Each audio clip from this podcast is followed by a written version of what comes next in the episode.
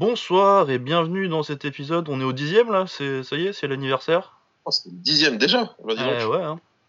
Donc euh, ouais, le dixième épisode de Bord du Ring. Bord du Ring, c'est le podcast qui vous parle de tous les sports de combat, euh, MMA, boxe anglaise, kickboxing surtout et Muay Thai parce que c'est un peu notre notre domaine en particulier.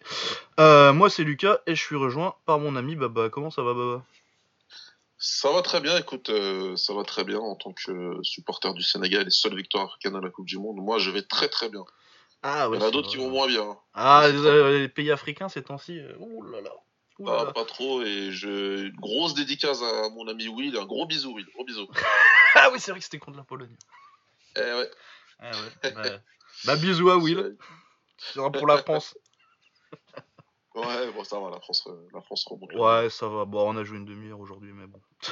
Ouais, que la première mi-temps. Mais bon. Bah, c'est dés, comme hein. il a dit si bien Will, d'ailleurs, il a raison. C'est deux victoires, donc. Euh... Ouais, bah, de toute façon, on va pas se non, plaindre. c'est lui qui a hein. Pour être l'Argentine. Oh putain. Oh là là. Ah, mais le premier est magnifique. Bon, c'est pas quand même pas un podcast de foot, on va repasser sur le K1. Non. Euh, du coup, au programme cette semaine, euh, on a beaucoup de kickboxing parce qu'il y avait énormément de kick au Japon.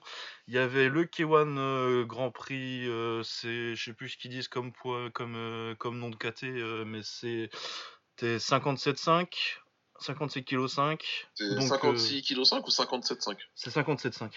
57,5. Hein. Ouais, 57,5 et au crush c'est 58.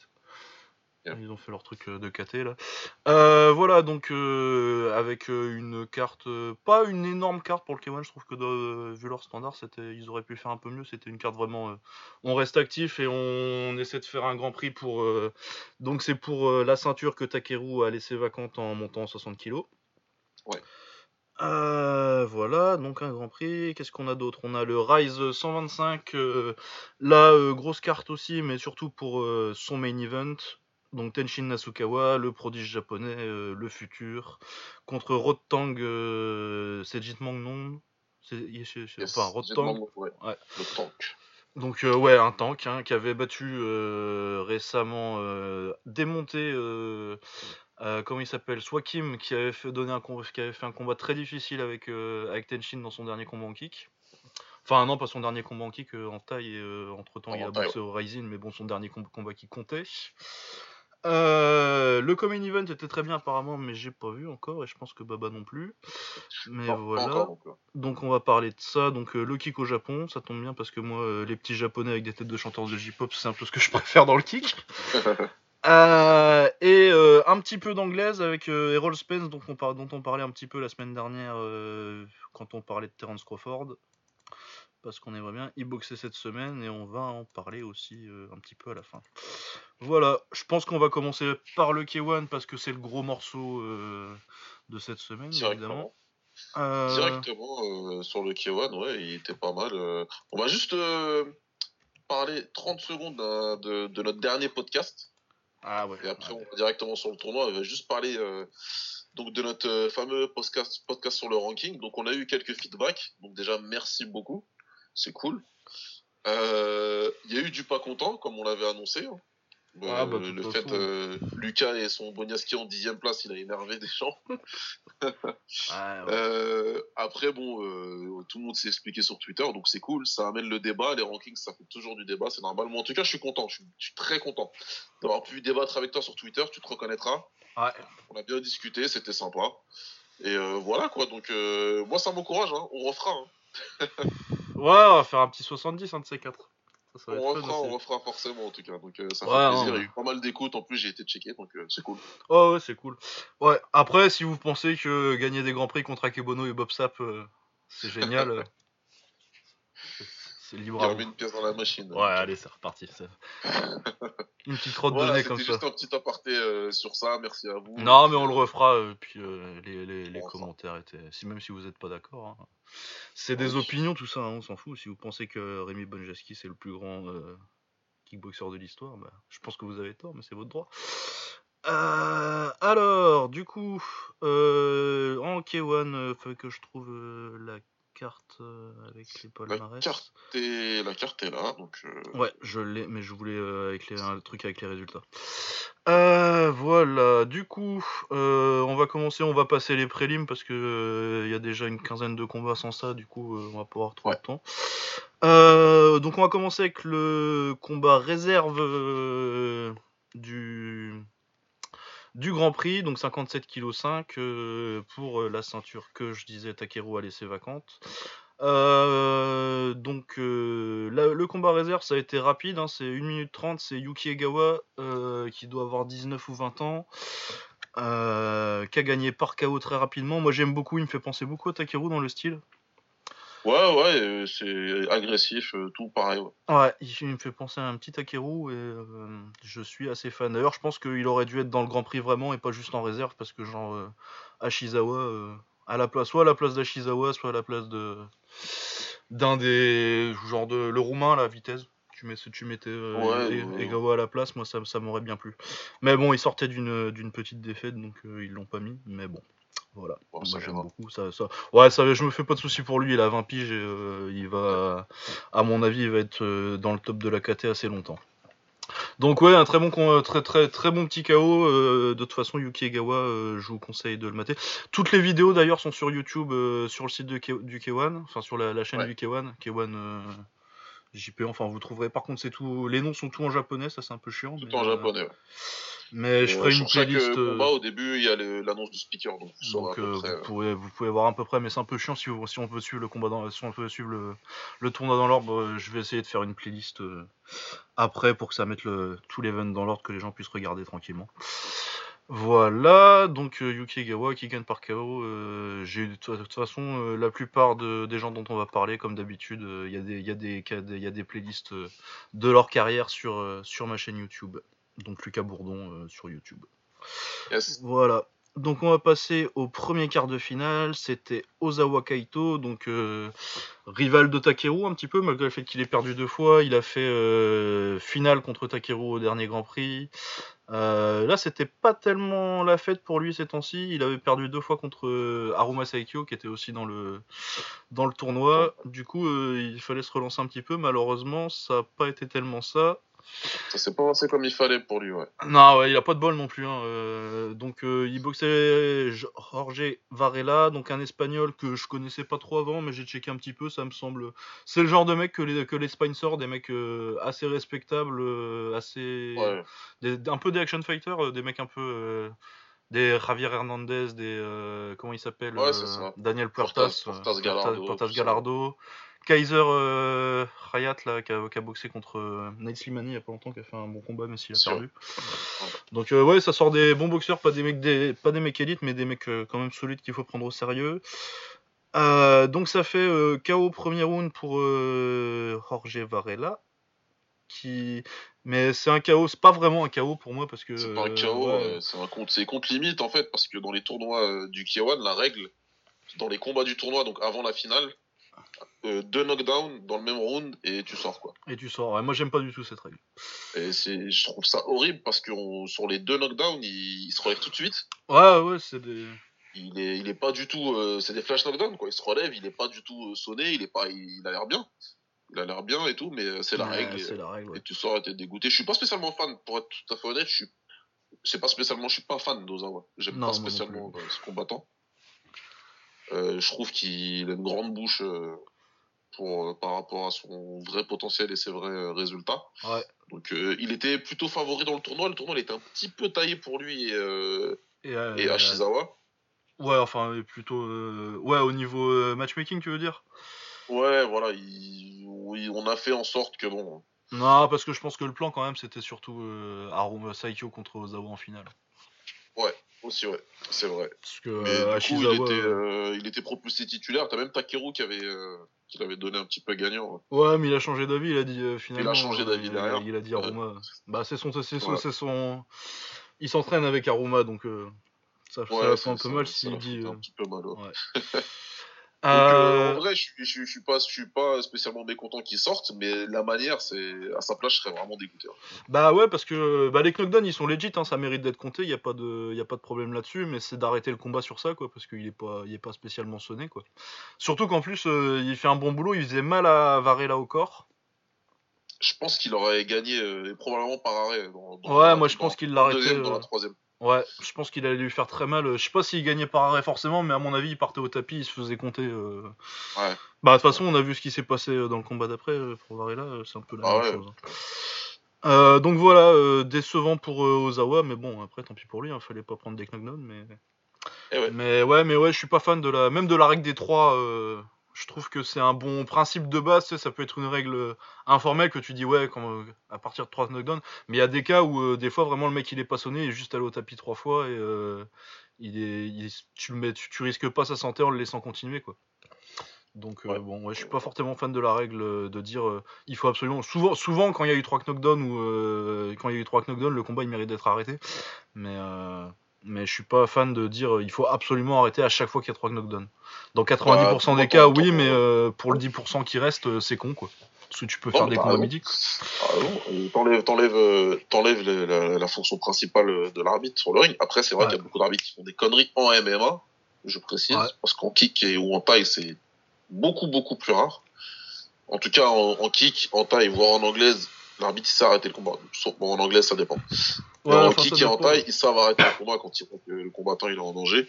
Et donc, euh, cette règle des deux knockdowns, des trois knockdowns, ouais, Lucas a complètement raison. Moi, pour moi, ça n'a pas lieu d'être. quoi. Faut faire comme en anglaise. hein. Ouais, c'est ça, tu laisses tant que tu laisses à l'appréciation de l'arbitre quoi. Encore Ah que euh, il y a un combat euh, sur cette carte là où euh, fallait peut-être pas quoi.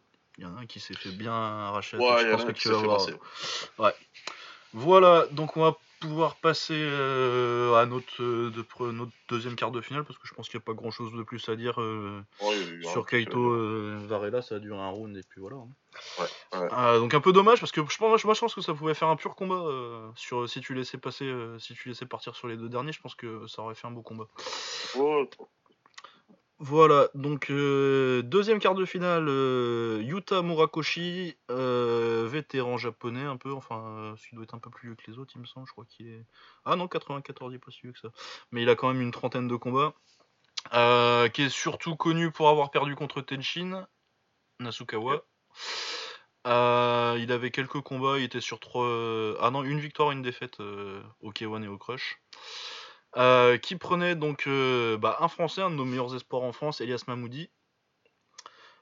Euh, et qu'est-ce qui s'est passé? Ça a été un peu de la folie ce combat. Ça va à l'extra round. Murakoshi va au tapis au premier round, il me semble. C'est au premier, premier round, ouais, premier. hein. Ouais. Au deuxième, il y a un knockdown de Murakoshi sur Mahmoudi avec lequel je suis pas entièrement d'accord, mais euh, en live, euh, il est difficile à apprécier. En fait, c'est euh, un crochet droit. Le... En fait, il chope euh, l'arrière de la tête avec son biceps et l'intérieur de son coude, et Mahmoudi est déséquilibré et tombe. Moi, perso, je pense que c'est pas un knockdown, mais en live, c'était dur à voir, et je pense que tu peux compter. Mais J'en veux, veux pas à l'arbitre, Ouais. mais c'est pas un knockdown. Ouais, ouais, c'est pas un knockdown, mais c'est il était- il était vraiment difficile à voir en live. Euh, du coup, ça fait un troisième round serré, euh, et euh, forcément, avec un knockdown de chaque côté, c'est parti, c'est au Japon, du coup, c'est parti à l'extra round. Extra round, pas mal de folie aussi, avec Mahmoudi, euh, pour ceux qui connaissent un peu son style, il est, il est fort techniquement, mais hyper agressif. Ouais. Et en fait, il a tendance à trop chercher à essayer de mettre KO avec des trucs sortis de Tekken, des retournés, des coups de coude retournés, des, des, backfists de tous les côtés. Je pense que ça lui servira un peu de se calmer un petit peu de temps en temps, mais bon, c'est style du, c'est chez Mahmoudi, c'est comme ça qu'il boxe. hein, donc, euh, C'est- son style de boxe, c'est le style de boxe de son école. Il est appris comme ça, ils sont hyper agressifs, ils veulent t'asphyxier et t'étouffer. Donc euh, bon, euh, voilà, c'est Mamoudi, hein, donc c'est pour ça que Kevin l'appellera toujours. Il aura beau perdre en quart de finale de chaque tournoi qu'il fera, moi, je garantir qu'il l'appellera à chaque fois parce que c'est ça. Ah bah évidemment, hein, on va pas se plaindre non plus qu'il y a un mec super fun. Et, voilà quoi. Donc euh, après c'est dommage. Moi je, suis assez d'accord avec toi. Je suis sûr qu'il qu'il se calmerait un tout petit peu. Ah ouais, c'est ça. hein, Moi, je lui demande pas de devenir euh, Petrosian, quoi. euh, c'est juste de se. re- Franchement, il, il, il baisse le truc de 10%. euh, il gagnerait ses combats. Il serait moins crevé au troisième, quatrième. Et, euh, Ouais, ouais. Je pense qu'il aurait moyen. C'est surtout ça. Moi, c'est pas parce que si s'il fait des combats fun mais qu'il les perd toute sa vie, moi, ça me dérange pas. hein, je serais toujours là pour les mater. mais je pense qu'il a vraiment moyen de faire quelque chose de plus grand si s'il se calmait juste un tout petit peu. Il aurait pas besoin d'être chiant pour ça. Du coup, euh, extra round euh, sur euh, un gros genou sauté de Mahmoudi. euh, Il y a un vague contre. euh, pareil, c'est un knockdown qui est assez, qui est assez controversé pour moi. Pour moi, il n'y a pas vraiment de knockdown, c'est juste qu'il est sauté. euh, le coup, je suis pas sûr qu'il touche vraiment. Mais bon, l'arbitre il compte. Ouais, ouais. Euh, pareil, c'est pas, c'est pas, je suis pas forcément euh, en live, c'est difficile à juger. euh. Moi, je lui aurais laissé le bénéfice du doute. fait contrer, ouais, donc, euh, ouais, je sais pas. Ouais. Mais moi, j'aurais attendu dans ces cas-là. Je pense qu'il devrait attendre de voir euh, vraiment si, s'il pop de, s'il pop, euh, s'il repop debout en une seconde, euh, tu, tu le comptes pas. Et puis voilà, tu si tu vois qu'il est, si tu vois qu'il est sonné, là, tu le comptes. Mais je pense qu'il devrait dans ces cas-là parce qu'il y a trop de moments en kick où t'es sur une jambe et où tu peux, tu peux tomber comme ça, quoi. Ouais, je suis d'accord, mais après, tu, tu sais, enfin, toi comme moi, celui qui run depuis des années et des années, et t'as souvent l'impression que c'est à la table de superviseur que ça se joue le compte, en fait. Ouais. Tu vois Tu Ouais, t'as les mecs qui annoncent le knockdown avant l'arbitre. Ouais, ouais, ouais, t'as toujours le. Le mec qui. Parce que euh, c'est pas. Ce que il y, a un- il y a un mec qui compte, euh, qui fait le compte euh, sur les haut-parleurs et ça commence souvent. euh, Ouais. T'entends one, two et puis finalement il n'y a pas knockdown et euh, il, va corriger Ouais, et dire no down après.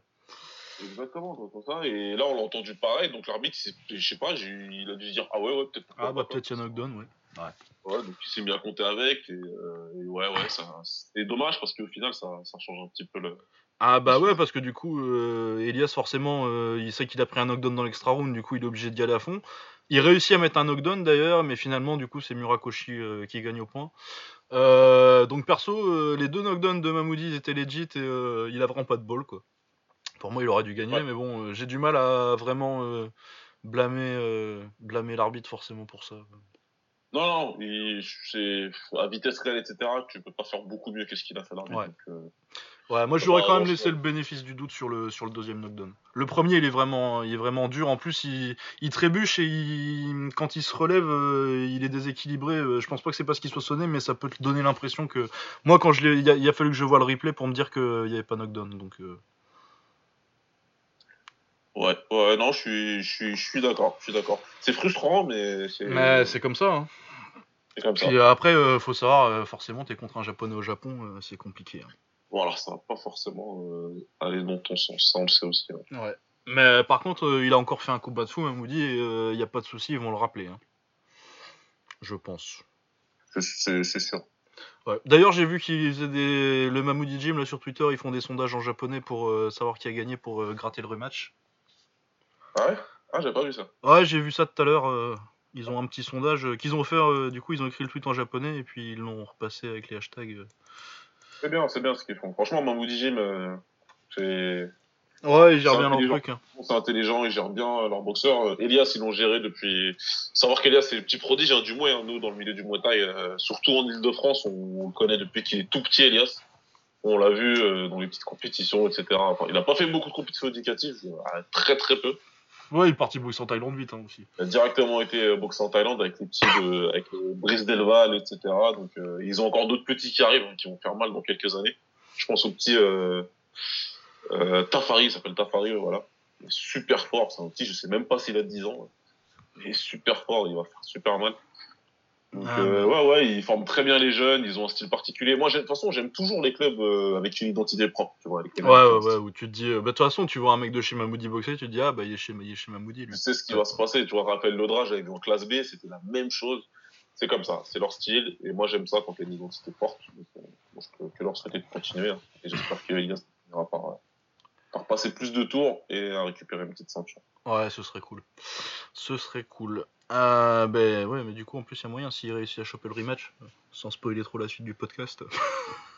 Ouais. Euh, du coup, euh, ouais, donc un très bon combat, une très belle guerre comme d'habitude avec Mamoudi. hein. De toute façon, Mamoudi, soit généralement il y a une belle guerre, soit il y a un gros chaos. Donc, euh. Ouais, ouais.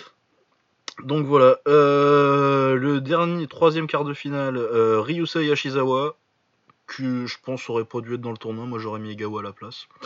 Ouais. Euh, qui a un style un peu bizarre. Moi, je trouve qu'on dirait qu'il sort du MMA en fait.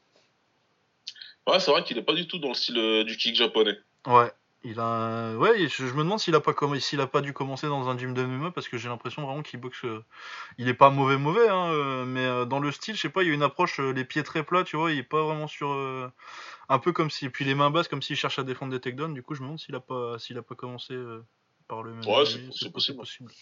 C'est possible. Euh, qui boxait euh, un roumain, du coup, Silvio Vitez, que inconnu au bataillon, hein, euh, parce que de toute façon. J'ai jamais entendu parler. ouais.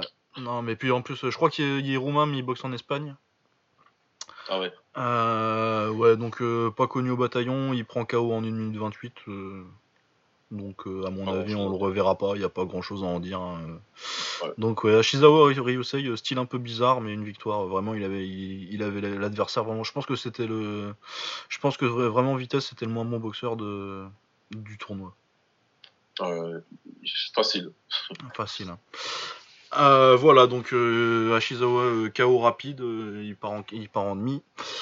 Euh, et après, moi je pense que quatrième quart de finale, donc euh, vraiment le plus, le plus gros combat d'écart, hein, avec euh, Aruma Saikyo, donc euh, qui est un peu le protégé de Takeru, il s'entraîne à la même salle, euh, c'était vraiment, euh, il était vraiment, il est vraiment supposé euh, prendre la, le, le tournoi est organisé plus ou moins pour qu'il prenne la ceinture, au moins qu'il aille en finale contre Kaito pour avoir leur troisième combat, euh, sachant qu'il avait gagné déjà les deux premiers. Euh, contre Hirotaka Saïsa, euh, c'est quoi son palmarès à Saïsa Euh, 18 victoires et 5 défaites en arrivant. Euh, donc euh, solide au crush, il s'en sort plutôt bien, il a des bons résultats, mais surtout connu parce que ils l'ont envoyé au Wuling Fen faire un tournoi il y a quelques mois maintenant, début d'année. Dans ce tournoi, il a battu Gianni Fiorenti en demi-finale. J'ai pas vu le combat, mais Gianni Fiorenti, moi je pense que c'est un des meilleurs prospects qu'on a en France. Ouais, Kiwan, il est vraiment très bon. Ouais, très fort, très technique, euh, très joli à avoir boxé. Donc une grosse victoire et puis je sais plus qui gagne euh, contre qui il gagne. Enfin, il a gagné un, un beau, un beau, un beau petit tournoi euh, au Wulinfeng, donc euh, solide. Bah ça a été un combat sympa, mais Saikyo, il a 19-20 ans, pareil.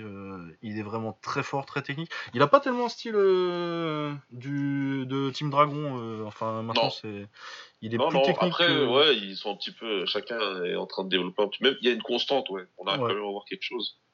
Mais là, ouais, c'est différent. C'est différent. Bah il remarque à la limite aussi, il y a Kuya qui boxe un peu comme ça.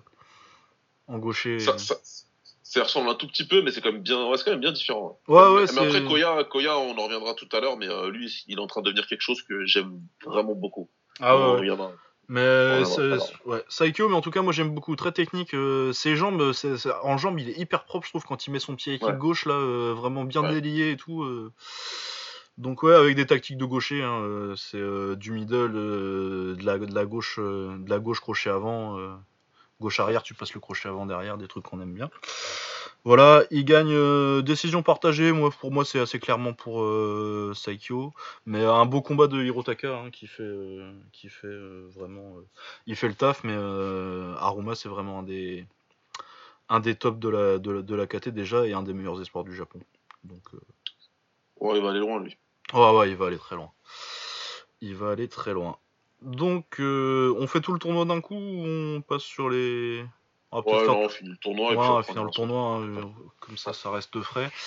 Donc, euh, si vous savez, si si vous savez suivi, euh, demi-finale, ça fait Varela qui, après son KO sur sur Ozawa, qui prend Murakoshi. Je crois qu'il, oui, il va au tapis Murakoshi en fin de premier round.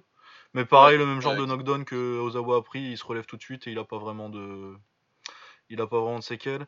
Et après, par contre, il l'a massacré au corps. Euh, moi, j'avais vu une faiblesse au corps euh, dans le premier round déjà contre Ozawa. Et en fait, euh, Ouais, c'est quasi euh, le combat. Que... Murakoshi, il a fait le combat que qu'Ozawa aurait dû faire en fait. qu'il avait commencé à faire. donc, euh, il a vu la faiblesse aussi, il en a bien profité. et- Ah ouais, le genou gauche là, il lui a fait très mal en genou gauche. Il Ouais. met un, il lui met pas un knockdown, mais il le fait compter euh, sur un genou au corps euh, dans le troisième round. Et puis il lui fait vraiment mal au troisième round au fur et à mesure du combat. euh, il prend clairement le, le contrôle au, troisième round et il gagne par décision unanime. Ah, il y a peut-être eu extra round, remarque. Et non, c'est par, c'est à- à l'extra round, hein. Ah ouais, c'est l'extra round, ouais, ouais, je me disais. l'extra round qui, qui, qui le bat, alors que pour moi, il n'y avait pas spécialement besoin d'un extra Non, il n'y avait mais, pas fait spécialement besoin, moi je Et pense que. euh, voilà, on en reparlait, on en reparlait dans le dernier podcast, dans le dernier podcast.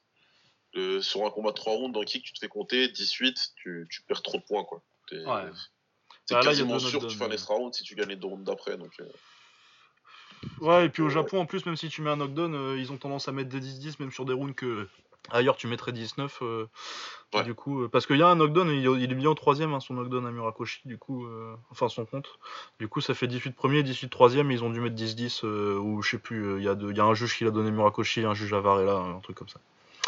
Truc comme ça. Mais moi, ouais, il n'y avait pas spécialement besoin d'avoir un extra round, c'était pour, euh, pour Murakoshi, mais euh, de toute façon, euh, il a gagné l'extra round parce que Varela, avec le travail au corps, il était mort, il en pouvait plus. Ah, il était cuit au printemps. Ah ouais, non, mais de toute façon, à partir du deuxième, dès qu'il a commencé à sentir Murakoshi que le genou gauche, il passait à chaque fois, il n'y avait plus, il y avait plus, il y avait plus lieu de. Le combat était fini à ce moment-là pour moi. Il a été intelligent, il a bien rentré c'est bien passé donc. Euh. Mais ouais, mais de toute façon, c'est un bon boxeur, hein, Murakoshi. Euh, je pense pas que ce soit vraiment euh, le top du top du Japon, parce qu'il y a quand même des, gros clients à ce poids-là. Mais, ouais.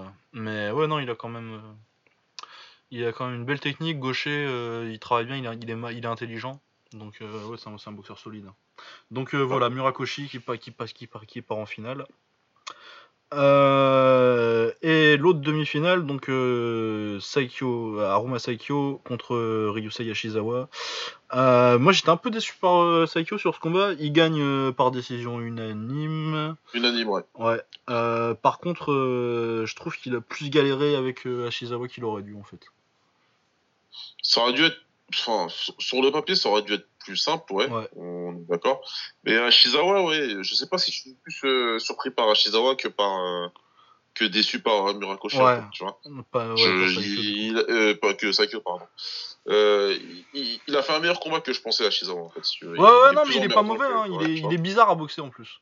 Avec son, son anglaise, elle est pas mal en fait ça rentre bien et du coup tu es obligé de t'en métier donc tu veux pas rentrer n'importe comment comme il aurait voulu rentrer tu vois la Takeru j'en ai rien à foutre. C'est la différence entre Takeru et les autres et les wannabe Takeru j'ai envie de dire tu vois. Ouais. Si tu veux rentrer tu dois rentrer mais lui il y avait une appréhension. Je pense que il, il, doit taper un petit peu dur quand même le le Ashizawa et ça va empêcher un petit peu euh, Saikyo de, de, rentrer, tu vois, comme il voudrait. Euh. Ouais, et puis de toute façon, euh, Saikyo, c'est pas non plus le même genre d'agressivité que Takeru. Il aime bien boxer technique en reculant un petit peu aussi, quand même. Ouais, il, aime bien ça. Donc, bah, et surtout, il compte très bien sur les deux premiers rounds, mais sur le dernier, je crois qu'il se fait choper en fin de round. Il se fait un peu sonner, mais je pense qu'il était bien sonné en fin de, en fin de troisième. Ouais. Ouais, il a eu de la chance que, si par, de ne pas partir au tapis, de pas devoir faire un extra round, parce que je suis pas sûr qu'il aurait gagné un extra round dans l'état où il était quand il finit le combat. quoi. Ouais, c'est clair. Il prenait, il prenait confiance en plus. Euh, ouais, un peu trop tard, dommage pour lui, mais euh, il prenait confiance à Shizawa. C'était agréable en tout cas le combat. ouais, ouais, non, mais c'était un, bon, un bon grand prix de toute façon. Il n'y avait pas forcément euh, la name value, donc les gros noms, mais, mais au niveau des combats, les combats, les, les combats étaient agréables. À part du coup la finale, parce que du coup Murakoshi contre Saikyu en finale, malheureusement ça dure 50 secondes. Euh, Saikyo se tourne la cheville, euh, il a dû la. À mon avis, il a au moins une grosse entorse. Yep. Euh, il ouais, ouais, parce que moi, je me demande même s'il avait pas pété un moment parce qu'il l'a bien, il l'a bien niqué sa cheville. Du coup, il peut pas continuer. Murakoshi champion du coup. Ce qui est un peu décevant parce que moi ça, m'aurait bien intéressé de voir le combat euh, parce que ça pouvait ah, donner deux hein. gauchers un peu techniques euh, ça aurait pu être sympa du coup très très dommage et puis euh, très dommage pour le K1 parce que c'était vrai à mon avis c'était vraiment pas leur plan d'avoir Murakoshi champion. Enfin déjà au moins c'est un japonais qui a gagné encore heureux pour eux. Mais je pense que vraiment ils voulaient Saikyo ou, Ozawa. Ouais mais de toute façon je pense que la revanche de la finale elle va arriver très vite. Ouais tout le monde en parlait sur Twitter, donc je pense que ça va, je pense que ça va le faire. Et comme on disait euh, la semaine dernière, Kewan, récemment, ils ont pas merdé sur les combats qu'il fallait faire. À chaque fois, ils ont fait le combat juste. Donc, euh. Ouais, ouais, non, ça va faire. Ouais, bah, ça va être, ça va être une revanche assez vite, ça. Euh, et puis, ensuite, potentiellement, une revanche, une revanche Murakoshi, Murakoshi Mamoudi, à mon avis, ça se fera. J'espère bien, j'espère bien. Ce serait cool. Voilà, donc c'était euh, pour le tournoi. Pas le plus grand tournoi du coup, parce que finale décevante forcément, mais euh, autrement c'était sympatoche. Bah ouais, ouais, après on a, on a peut-être été mal habitué, parce que c'est vrai que depuis euh, deux ans, chaque tournoi il est quand même assez phénoménal. Ah bah ouais, depuis 2014 ils font des tournois de fou à chaque fois, donc. à part le 67 kg. Ouais, mais bon, c'est comme ça. Hein. De toute façon, toute la carte. en même temps, quand tu sors du Cafesta, ça va être dur de pas être déçu par la carte suivante. quoi. Je pense que ça joue. Hein. Ouais, je, pense, que, ça, joue. C'était tellement une carte de fou que. Si en regardant hier, je me suis dit non, mais attends, calme-toi quand même. Parce que, bon. C'est pas grave, ça va. C'était quand même une carte cool. C'était quand même une carte pas mal. Euh, oui, du coup, on va passer au Super Fight parce que là, il y a des trucs pas mal. Euh, donc, euh, Hideaki Yamazaki contre Jun Nakazawa. Jun Nakazawa, je pense qu'il est toujours champion du Crush. Il me semble. J'ai pas vu de combat autre pour sa ceinture, donc pour moi, ouais. Non, ouais, dernier combat, ouais. Il a perdu du coup. Non, au Café il gagne contre contre qui? Cette équipe. Le site il est en japonais. Contre Yasuo Misoda. Ah oui. Qu'il avait déjà battu, euh, bah, c'est son combat, d'avant euh, pour le titre du Crush. Euh. et avant ça, il avait perdu par KO contre Tetsuya Yamato, mais Tetsuya Yamato, on en a déjà parlé, c'est un de mes combattants préférés depuis des années, donc il n'y a pas de honte. Et du coup, il prenait, euh, bah, encore une fois, euh, il fait, euh, il fait l'adversaire pour le retour d'une espèce d'une star, peut-être pas une grosse star, mais quand même un mec connu. Donc Hideaki Yamazaki, avec un style, c'est un boxeur que j'aime bien, Yamazaki, très fort. Il avait gagné le tournoi, c'était le 65 kg japonais, donc tournoi, tournoi, du Japon, où pour gagner, il avait pris, il prend qui? Il prend Soda en quart, il le bat par KO même, je crois. Euh, il met KO Yutakubo en, en demi et il bat euh, Noiri euh, en finale. Donc, Et il avait gagné le droit d'affronter Keo Fairtex derrière, mais ça c'était moins bien passé. Bah ouais, bah comme la première fois où il l'avait boxé, il perd par décision, mais il a pas été, il a pas été ridicule. Hein. Et puis, il est solide, toujours solide lui. Ouais, toujours solide. Puis un style, il a un style un peu full contact, parce qu'il vient du karaté, mais il est vraiment très typique Kyokushin. Donc euh, beaucoup de retournées, des, des, coups de pied euh, qu'on dit euh, Coup de pied crochet, je sais pas comment on dit en français. Euh... Dit ou kick parce que de toute façon au kick on n'en fait pas donc. ouais. voilà donc des, je sais plus Mikazuki Giri, je sais plus comme ça. Ah non Yurama Weshi on dit en karaté. voilà donc des hop et puis une, une bonne anglaise par dessus ça. Euh, du coup, ça a fait une euh, guerre très sympathique avec Nakazawa, euh, du coup, qui est beaucoup plus classique. Lui, c'est une anglaise solide. Nakazawa, pour moi, c'est vraiment le gars solide partout, quoi. En bonne condition, une anglaise respectable, des bons low kicks, et puis ça fait. Il sait tout faire, il sait tout faire, il est solide, et voilà, quoi. Il toujours des combats intéressants. Après, seul problème, enfin, le seul truc que j'ai lui reproché à Nakazawa, c'est il il n'y a pas de changement de rythme, tu vois. Ah ouais, non, c'est, euh, il, a, il a une vitesse. Euh, soit il réussit à avancer et à mettre ses combos d'anglaise, euh, finir un peu en low kick, soit il, se fait, il se fait contrôler, il n'a pas, vraiment de, il a pas vraiment de plan B, quoi. C'est ça. C'est un bon test, mais ouais, Nakazawa, c'est un gatekeeper pour moi. C'est vraiment un gars qui. Il faut le battre pour, pour, rentrer, pour rentrer dans la cour des grands à 63 kg, quoi. Ouais, exact. Donc Yamazaki, avec cette victoire, il se replace un petit peu dans, dans la course. Donc euh, après, est-ce qu'ils vont le donner à Noiri derrière ou pas, je sais pas. Euh, bah, à mon avis, pour moi, euh, il vient de revenir s'il avait pas boxé depuis un an. Et puis, il a quand même galéré. troisième round, je crois qu'il se fait un peu sonner en anglaise. Il gagne clairement, hein, mais puis il y a un knockdown au deuxième, du coup, il était déjà bien en avance. Mais il a un peu galéré sur le troisième round. Et après un an, moi, je pense qu'il lui en faut encore au moins un combat pour reprendre Noiri. surtout que. Pour moi, le prochain combat de Noiri, il n'y a pas à chier, c'est Hiramoto et c'est tout, quoi. Normalement, c'est venir Ramto, mais euh, j'ai vu des trucs sur Twitter qui m'ont déplu. Apparemment, ce serait pas ça qui serait visé, je sais pas. Ouais, bah je sais pas. Moi, je vois pas comment tu fais autre chose que, que Noiri contre Yamamoto, donc euh, contre Hiramoto. On en reparle quand on parle de Noiri. Ouais. ouais. Mais voilà, donc euh, un bon retour pour Yamazaki. Moi, je pense que ouais, dans deux combats, il va être prêt pour reboxer vraiment au top. Là, je pense qu'il pourrait prendre. Moi, je le verrais bien prendre Yamato Tetsuya Yamato du coup, en fait. Ouais, le combat, tu vois, le combat des deux un petit peu plus euh, des vétérans, que les autres, tu vois, des deux vétérans, revenus, ouais. Ouais, moi, pour moi, en plus, le style, euh, du coup, le, le, la confrontation de style, elle est cool, je trouve, avec le style vraiment très taille de, de Yamato contre le karaté de Yamazaki, ça va être, ça va être très sympa, je trouve, je pense. en plus, les deux, c'est des punchers, donc euh, non, ça me, ça me paraît très, très intéressant. Moi, ce que je, moi, ce que je ferais, ouais, c'est Yamazaki contre, contre Yamato. Euh, ouais. Donc euh, notre combat suivant, euh, donc Minoru Kimura, qui est apparemment une grosse star hein, pour le K1. moi je comprends pas trop. Enfin si je comprends pourquoi, mais Ouais, ouais, Je le trouve pas si bon que ça. Donc, Minoru Kimura, on a déjà dû en parler au Café Sta parce qu'il boxait sur la carte. donc, c'est un japono-brésilien Euh, son avantage surtout, enfin maintenant je crois qu'il boxe à 67, mais euh, il boxait à, 60, à 65 avant, c'est qu'il est vraiment énorme pour la KT quoi. On dirait un Et bon- même à 67, là, là, là, je l'ai vu. Mais même à dis- 67, ouais, il est énorme. Non, mais il est à 75 son ring, c'est pas possible. Ah, au moins, ouais, on dirait, franchement, on dirait, on dirait, on dirait qu'il boxe- il pourrait boxer à 77. Je pense qu'il serait pas, ce serait pas un nain. Ouais, il est vraiment énorme pour la KT.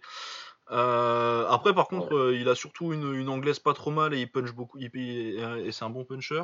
Mais à part ça, il a, il a aucun jeu en kick, il a rien, quoi. À part un low kick par-ci par-là, mais il enchaîne pas. Et surtout, il a un très mauvais menton. Ah ouais, il les prend pas lui. Mais je me demande si c'est pas parce que il cut autant de poids d'ailleurs.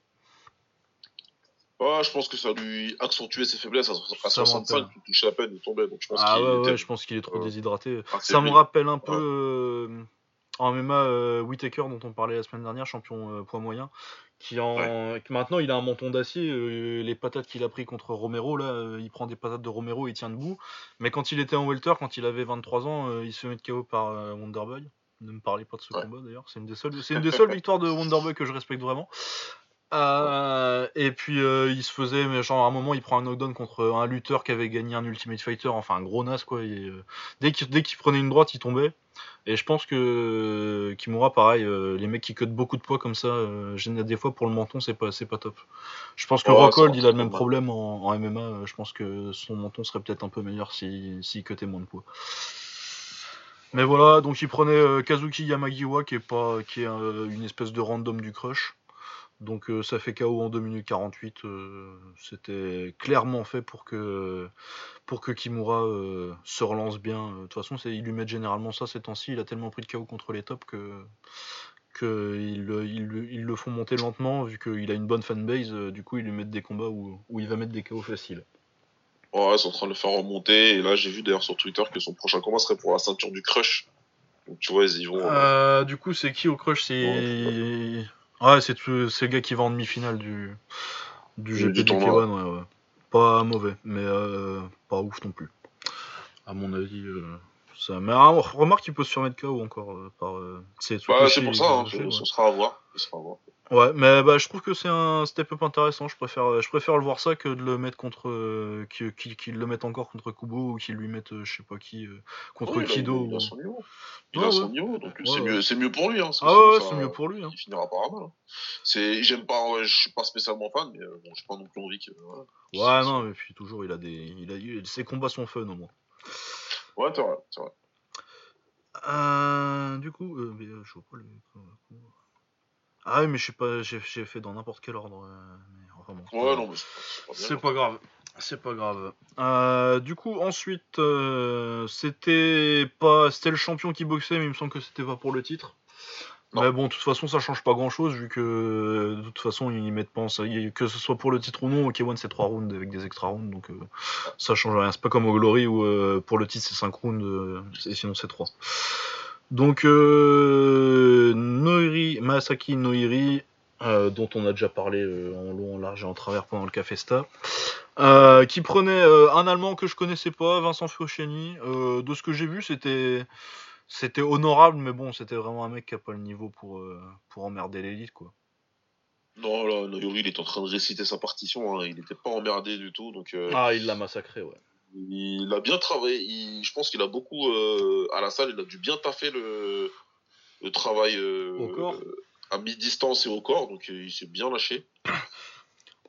Bah, de toute façon, ouais, Noiri, c'est. euh, Bah, déjà, c'est un des low kickers les plus créatifs du business. Je pense que son combat contre euh, Ilyas Boulaïd, il est plus sur internet, mais c'est vraiment une, euh, une leçon de comment, comment démonter une jambe de toutes les façons possibles. Il la Ouais, démonte à coups de talon, en low kick, euh, des low kicks en clinch euh, qui redescendent à la Kyokushin. Là, euh, vraiment, il lui a fait toutes les façons de mettre un low kick, il lui a mis. Ouais. C'était un petit bout de temps. Je crois qu'il n'y a plus moyen de le voir sur YouTube, ce combat, c'est un peu dommage, mais. Mais voilà. Ah, c'est Et- dommage, c'était un bon combat. Ouais, c'était un bon combat. Et puis euh, ses genoux aussi, les angles qu'il fait sur ses genoux sautés, tout ça, euh, ce qu'il avait Ses fait. genoux, euh, hein. ouais. Ah, ouais. Ouais, moi, c'est- ce que je kiffe chez lui. hein. Il, a une manière de placer ses genoux, c'est c'est pas normal du tout. Quoi. Ouais, et puis euh, aussi, il y a aussi euh, là ce qu'il a montré sur ce combat, c'est que euh, il doit avoir le travail au corps le plus dangereux, le plus dangereux et le plus complet de toute la KT. C'est vraiment un des dans les pressure fighters en kick, Noiri c'est très très fort quoi. Les mecs qui t'avancent dessus et qui vont rien te laisser. il a perdu contre Esbiri il y a pas longtemps parce qu'il a réussi à le faire tourner, mais c'est dur.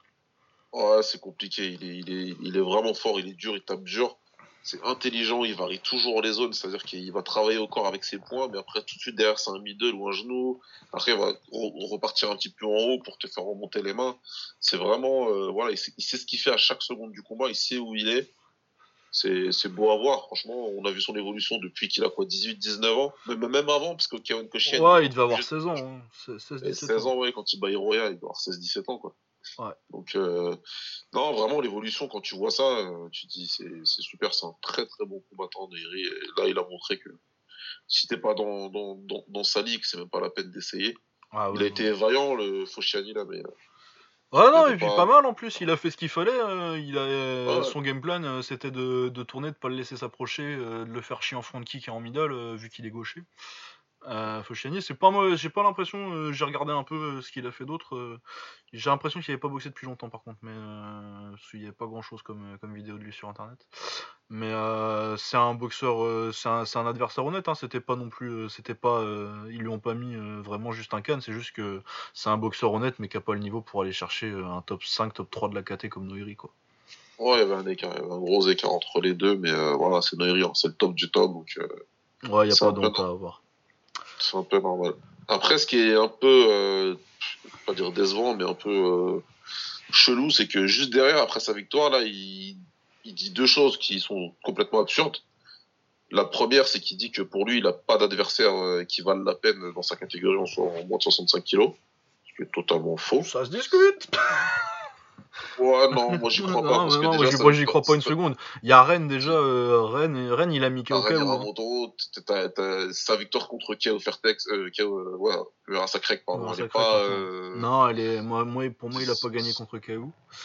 Ne bat pas, donc euh, non, je suis pas du tout d'accord avec lui. Donc du coup, il veut monter de catégorie, quoi. Donc, euh. Ouais, non, mais puis même, euh, regarde, contre Yamazaki, il est à 1-1 et la dernière victoire est contre elle est pour Yamazaki. Euh, contre, contre Yamato, euh, ils sont à 1-1 aussi. Hein. Yamato, il, enfin là, il l'a battu clairement euh, au Café Stade, donc ça peut être. Il n'y a pas besoin d'un rematch tout de suite, mais il y a 2-3 ans, Yamato, il l'avait battu assez clairement. C'était au New Japan Kickboxing Federation, donc en taille. Exact. Il donc, comme on l'a dit, comme on l'a mentionné tout à l'heure, il a perdu contre Ezebiri cette année. Ouais. Donc, euh, euh, donc euh, voilà, non, il est, il est très très loin d'avoir fait le ménage pour sa catégorie qui est super difficile, donc qui parle comme ça. Moi, je vois plus dans le genre, il y a moyen de faire un bon super fight entre le champion 65 et le champion 67. Ouais, et puis lui, ça lui fait deux ceintures. Noiri et Yuta Kubo. Et vu que Yuta Kubo, il est un petit peu sur le déclin, voire beaucoup même sur le déclin. Ouais, et puis qu'il a battu la dernière fois, donc. C'est une bonne occasion d'être euh, double champion, quoi. ouais, euh, mais je comprends hein, qu'ils cherchent ça. Euh, avoir voilà, ceinture. C'est ce que tu veux, c'est logique, et c'est surtout, c'est beaucoup plus simple d'aller combattre Kubo dans la catégorie du dessus que de prendre les tueurs qui sont en train de t'attendre. Bah ouais, que de prendre Hiramoto, t'es quand même vachement plus. Moi, je suis Noiri, je suis vachement plus confiant en allant prendre Kubo en 2018 qu'en prenant euh, Hiramoto. Et à mon avis, il fait une erreur parce qu'à mon avis, Hiramoto vaut mieux le prendre tout de suite que dans deux ans. Ouais, dans deux ans, est-ce que d'être encore plus compliqué maintenant Ouais. Parce que Hiramoto, c'est très très fort. depuis que. Ça fait un bout de temps que je le suis, depuis qu'il a gagné le K1 Koshien, donc en 2014, quand il avait 16 ans. Euh, déjà, tu voyais, il a.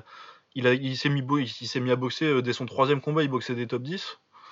Euh, il a perdu 2 3, il a perdu 3, il a 3 4 défaites mais il a battu bah, il a battu il a, il a battu Kong Napa, euh, il a battu Brice Delval du coup, même si c'était serré. Ouais. Mais euh, ouais non, Hiramoto c'est très dangereux et moi c'est ce que je veux voir pour Noiri, c'est vraiment le combat que je veux voir à 65 kg, c'est Hiramoto contre pas, pour moi, il peut pas laisser la, peut pas laisser la catégorie sans en avoir combattu, ou alors il laisse sa ceinture en bas et il Ouais, et il monte en 67, mais à part du Takubo, il va boxer qui en 67 quoi. Bah, il n'y a plus personne dans la KT, donc euh, ça bah, va être des mecs qui vont monter de 65, mais. Non, ou alors il va bosser Kido, quoi. ouais, bon. Euh, moi j'aime beaucoup Kido, hein, mais euh, il a 48 ans maintenant. Ouais, non, mais c'est bon, Non, faut se calmer un peu. Enfin voilà, du coup, euh, victoire, euh, Noiri a fait ce qu'il était supposé faire. KO très violent, hein, d'ailleurs, on va, on va le mentionner. Euh, le, le c'est sur crochet gauche au corps qu'il le couche, je crois. C'est gauche au corps, En premier round, il, il, le fait compter sur un crochet de droit au corps. Ouais. Et là, le, le, le, knockdown, il est vraiment brutal, hein, comme KO, KO au corps de l'année, le liver shot de l'année. Ah, clairement, il le prépare bien, il le vise bien, boum, ça rentre et c'est mort. Ah non, donc euh, ouais, donc euh, Noiri ce qu'il a fait. Moi je dis euh, amenez-moi amenez-moi Ren Ramoto et faites-moi euh, trois combats, faites-moi une petite série de trois combats sur fin 2018 début 2019. Ça, me plaît beaucoup. C'est pas mal. Ouais. voilà, donc autre combat, l'autre gros combat de la soirée, donc Koya Urabe, donc champion, maintenant il est champion vu qu'il a mis KO Erui la dernière fois, donc champion à 62 kg 5. Euh, double champion euh, du Grand Prix euh, à 60 kg, Koya. Exact. Ouais, donc très très très très très fort. Normalement, vous devez connaître un petit peu quand même maintenant. Qui boxait contre Black Dragon Nou. Black Dragon. Black Dragon. Les japonais qui aiment bien les surnoms. ouais, ils aiment bien les surnoms. Arthur Sorsor. Ouais, a Arthur Sorsor, c'est qui? C'est un mec qui s'entraîne euh, en Thaïlande. Euh, à Phuket, il a été à la Phuket Top Team. Je crois que maintenant il est chez Tiger Muay Thai. Tiger Muay Thai, ouais. ouais. Mais avant, il était chez Phuket, Phuket Top Team. Euh, qui a boxé, il est surtout, si vous le connaissez, il a boxé au Glory, il a perdu contre Bailey Sudgen dans un combat pas mal, je crois que c'était cette année ou l'année dernière. Et sinon, il a pris Senshai au Thai Fight ça s'est passé comme euh, ça se passe quand des gens comme lui euh, boxent Senshai. Il a perdu par décision euh, très large. Senshai s'est amusé avec lui. Et il a boxé Kongsak aussi au TIE Fight et là il s'est fait mettre KO. Donc un mec qui a de l'expérience contre les contre les contre, contre des gros noms mais pas de pas de résultat quoi. Euh, moi, je trouve que c'est pas un mauvais boxeur, mais pareil, c'est un peu le même genre que Fushini. C'est un boxeur, euh, c'est un boxeur de niveau honnête, mais euh, si tu le mets contre des Koya Warabe, bah, il se passe que ce qui s'est passé, il s'est fait déglinguer. Ah, il n'y a pas eu photo, et ce que je disais en début de podcast, Yuta Kubo, il est en train de tout doucement devenir mon combattant préféré en kick. Vraiment, moi, je suis. À chaque fois qu'il sort, je deviens de plus en plus fan. Il a un style vraiment propre, délié. Son anglaise, elle est vraiment magnifique. Ah, elle est superbe. Son anglaise en gaucher, là, il, il a des directs vraiment superbes pistons, tu vois, ça passe bien. Son, il toujours un, un traître, c'est un traître. Moi, j'appelle ça euh, les boxeurs traîtres, hein, mais dans le bon sens du terme. Hein, mais voilà, il a des crochets de traître qui passent euh, juste après ton jab, là. Il arrive à rentrer en uppercut quand tu t'y attends pas. Son, direct qui passe toujours comme il faut. Vraiment, vraiment, son anglaise, elle est magnifique. Et en plus, avec ça, il a des jambes de bâtard. Hein. C'est ce que je dis aussi, j'appelle ça des jambes de bâtard. C'est-à-dire que qui va te contrer avec, il va pas, euh, il va pas te le passer spécialement en attaque, mais il va attendre que tu avances. Et d'ailleurs, c'est pour ça qu'il le met KO. Il le met KO sur un qu'on contre. Euh, non, ça continue après parce que c'est un fin de Il le fait compter sur le Mais, mais c'est la, mais c'est la fin du combat, il est fini après euh, Sorsor. Il, a, il, a, il, a, une minute pour récupérer entre les rounds, mais il se fait fumer sur. Euh, c'est sur un genou à la tête euh, sauté qui, qui tombe après. mais, sauté, mais c'est le, c'est, c'est, le high kick au, au premier round qu'il finit, je suis d'accord. C'est un très beau high kick d'ailleurs en contre. c'est high kick droit du coup? Ouais, ouais, droit, alors qu'il, justement, voilà, il est gaucher, il a attendu parce qu'il voyait que l'anglaise elle passait, mais il savait que l'autre il allait charger. Ouais, et euh, très beau. Pas de retrait, il a balancé sa jambe avant. J'ai mis pause, j'ai dit ah ouais. Ah non, il était beau. Franchement. Bah, et puis le premier knockdown, il était pas mal aussi, mais je sais plus ce que c'était. C'est une droite. En fait, il passe euh, un droit de gauche, parce qu'il est gaucher donc. Un droit ah oui, oui, mais il est sale. C'est un crochet. Et après, il balance le même crochet, mais tu derrière l'oreille. Ah ouais, c'est ça, c'est pile derrière l'oreille, il perd l'équilibre. C'est ça, je ah, me rappelle maintenant. Il sait quand il a touché, c'est un combattant intelligent qui, qui progresse énormément. C'est moi je suis fan, je suis vraiment fan et euh, actuellement c'est mon combattant préféré en kick. Ah bah c'est de toute façon c'est un des deux, deux trois meilleurs combattants du Japon hein, de toute façon. Vraiment vraiment beaucoup. Ce qu'il fait c'est ouais, quand tu vois. Ouais. Voilà, donc euh, un KO euh, très, très, assez sale, une, une belle, leçon de, belle, leçon de kick. Donc, du coup, on va parler d'un autre combat parce que je pense que dedans il y a le prochain adversaire de, de, de Koya, du coup. Ouais. Donc euh, Kongnapa ou Gonapar, euh, comme disent les japonais, mais euh, généralement son twister c'est Kongnapa, donc on va l'appeler comme ça. Donc Kongnapa Wirasakrek, euh, qui est arrivé euh, il y a un an, un an et demi maintenant, Kewan. Euh, qui a commencé, euh, il est arrivé euh, prévenu une semaine à l'avance, il a battu Yamazaki dont on parlait tout à l'heure. Très bon Ouais. combat très fun d'ailleurs. Ensuite, il a battu Koya, euh, du coup Rabe il l'a déjà battu euh, une fois, euh, très grand combat en quart de finale du Grand Prix. c'est 60 c'est un- C'était 62 kg 5 du coup, qui est gagné par Wei Rui qui depuis a perdu contre, contre Koya, du coup. Euh, et c'était contre Rukia Ampo, qui était un des japonais qui monte très très fort depuis l'année dernière, puisque l'année dernière il a mis euh, deux KO de l'année, euh, un genou sauté contre Dengzeki, et puis euh, un high kick sauté euh, contre je sais plus qui. Un japonais un peu random. Mais euh, ouais, donc un mec qui montait bien. Et euh, qui s'est fait, euh, là il s'est fait démonter, mais absolument démonter par Kong Napa. J'étais un peu surpris d'ailleurs parce que je pensais que Kong Napa gagnerait, mais je le voyais pas, euh, je voyais pas Rukia se faire démonter comme ça quoi. Il a, il a, il a, il a... et moi j'ai mis sur Twitter manhandled. Un daron contre un enfant quoi. Ah ouais non, c'était, euh, c'est un massacre. hein. D'ailleurs c'est de ce combat-là que je parlais quand je disais que euh, des fois euh, les trois knockdowns c'est pas si, c'est c'est à l'appréciation Ouais, des arbitres, parce que le. Ah, il aurait pu l'arrêter au deuxième knockdown parce que tu vois qu'il est pas bien et euh, après quand il prend, euh, c'est sur la gauche qui se fait fumer après. fulgurant gauche euh, pour le troisième et dernier euh, voyage au tapis là. Ouais, mais là il se relève même pas. hein. Il a même pas Ah, essayé il de le se fait relever. décoller du sol euh, pour atterrir dans les cordes. Non mais franchement, qu'on n'a pas, c'est il, il- il est violent ce petit monsieur.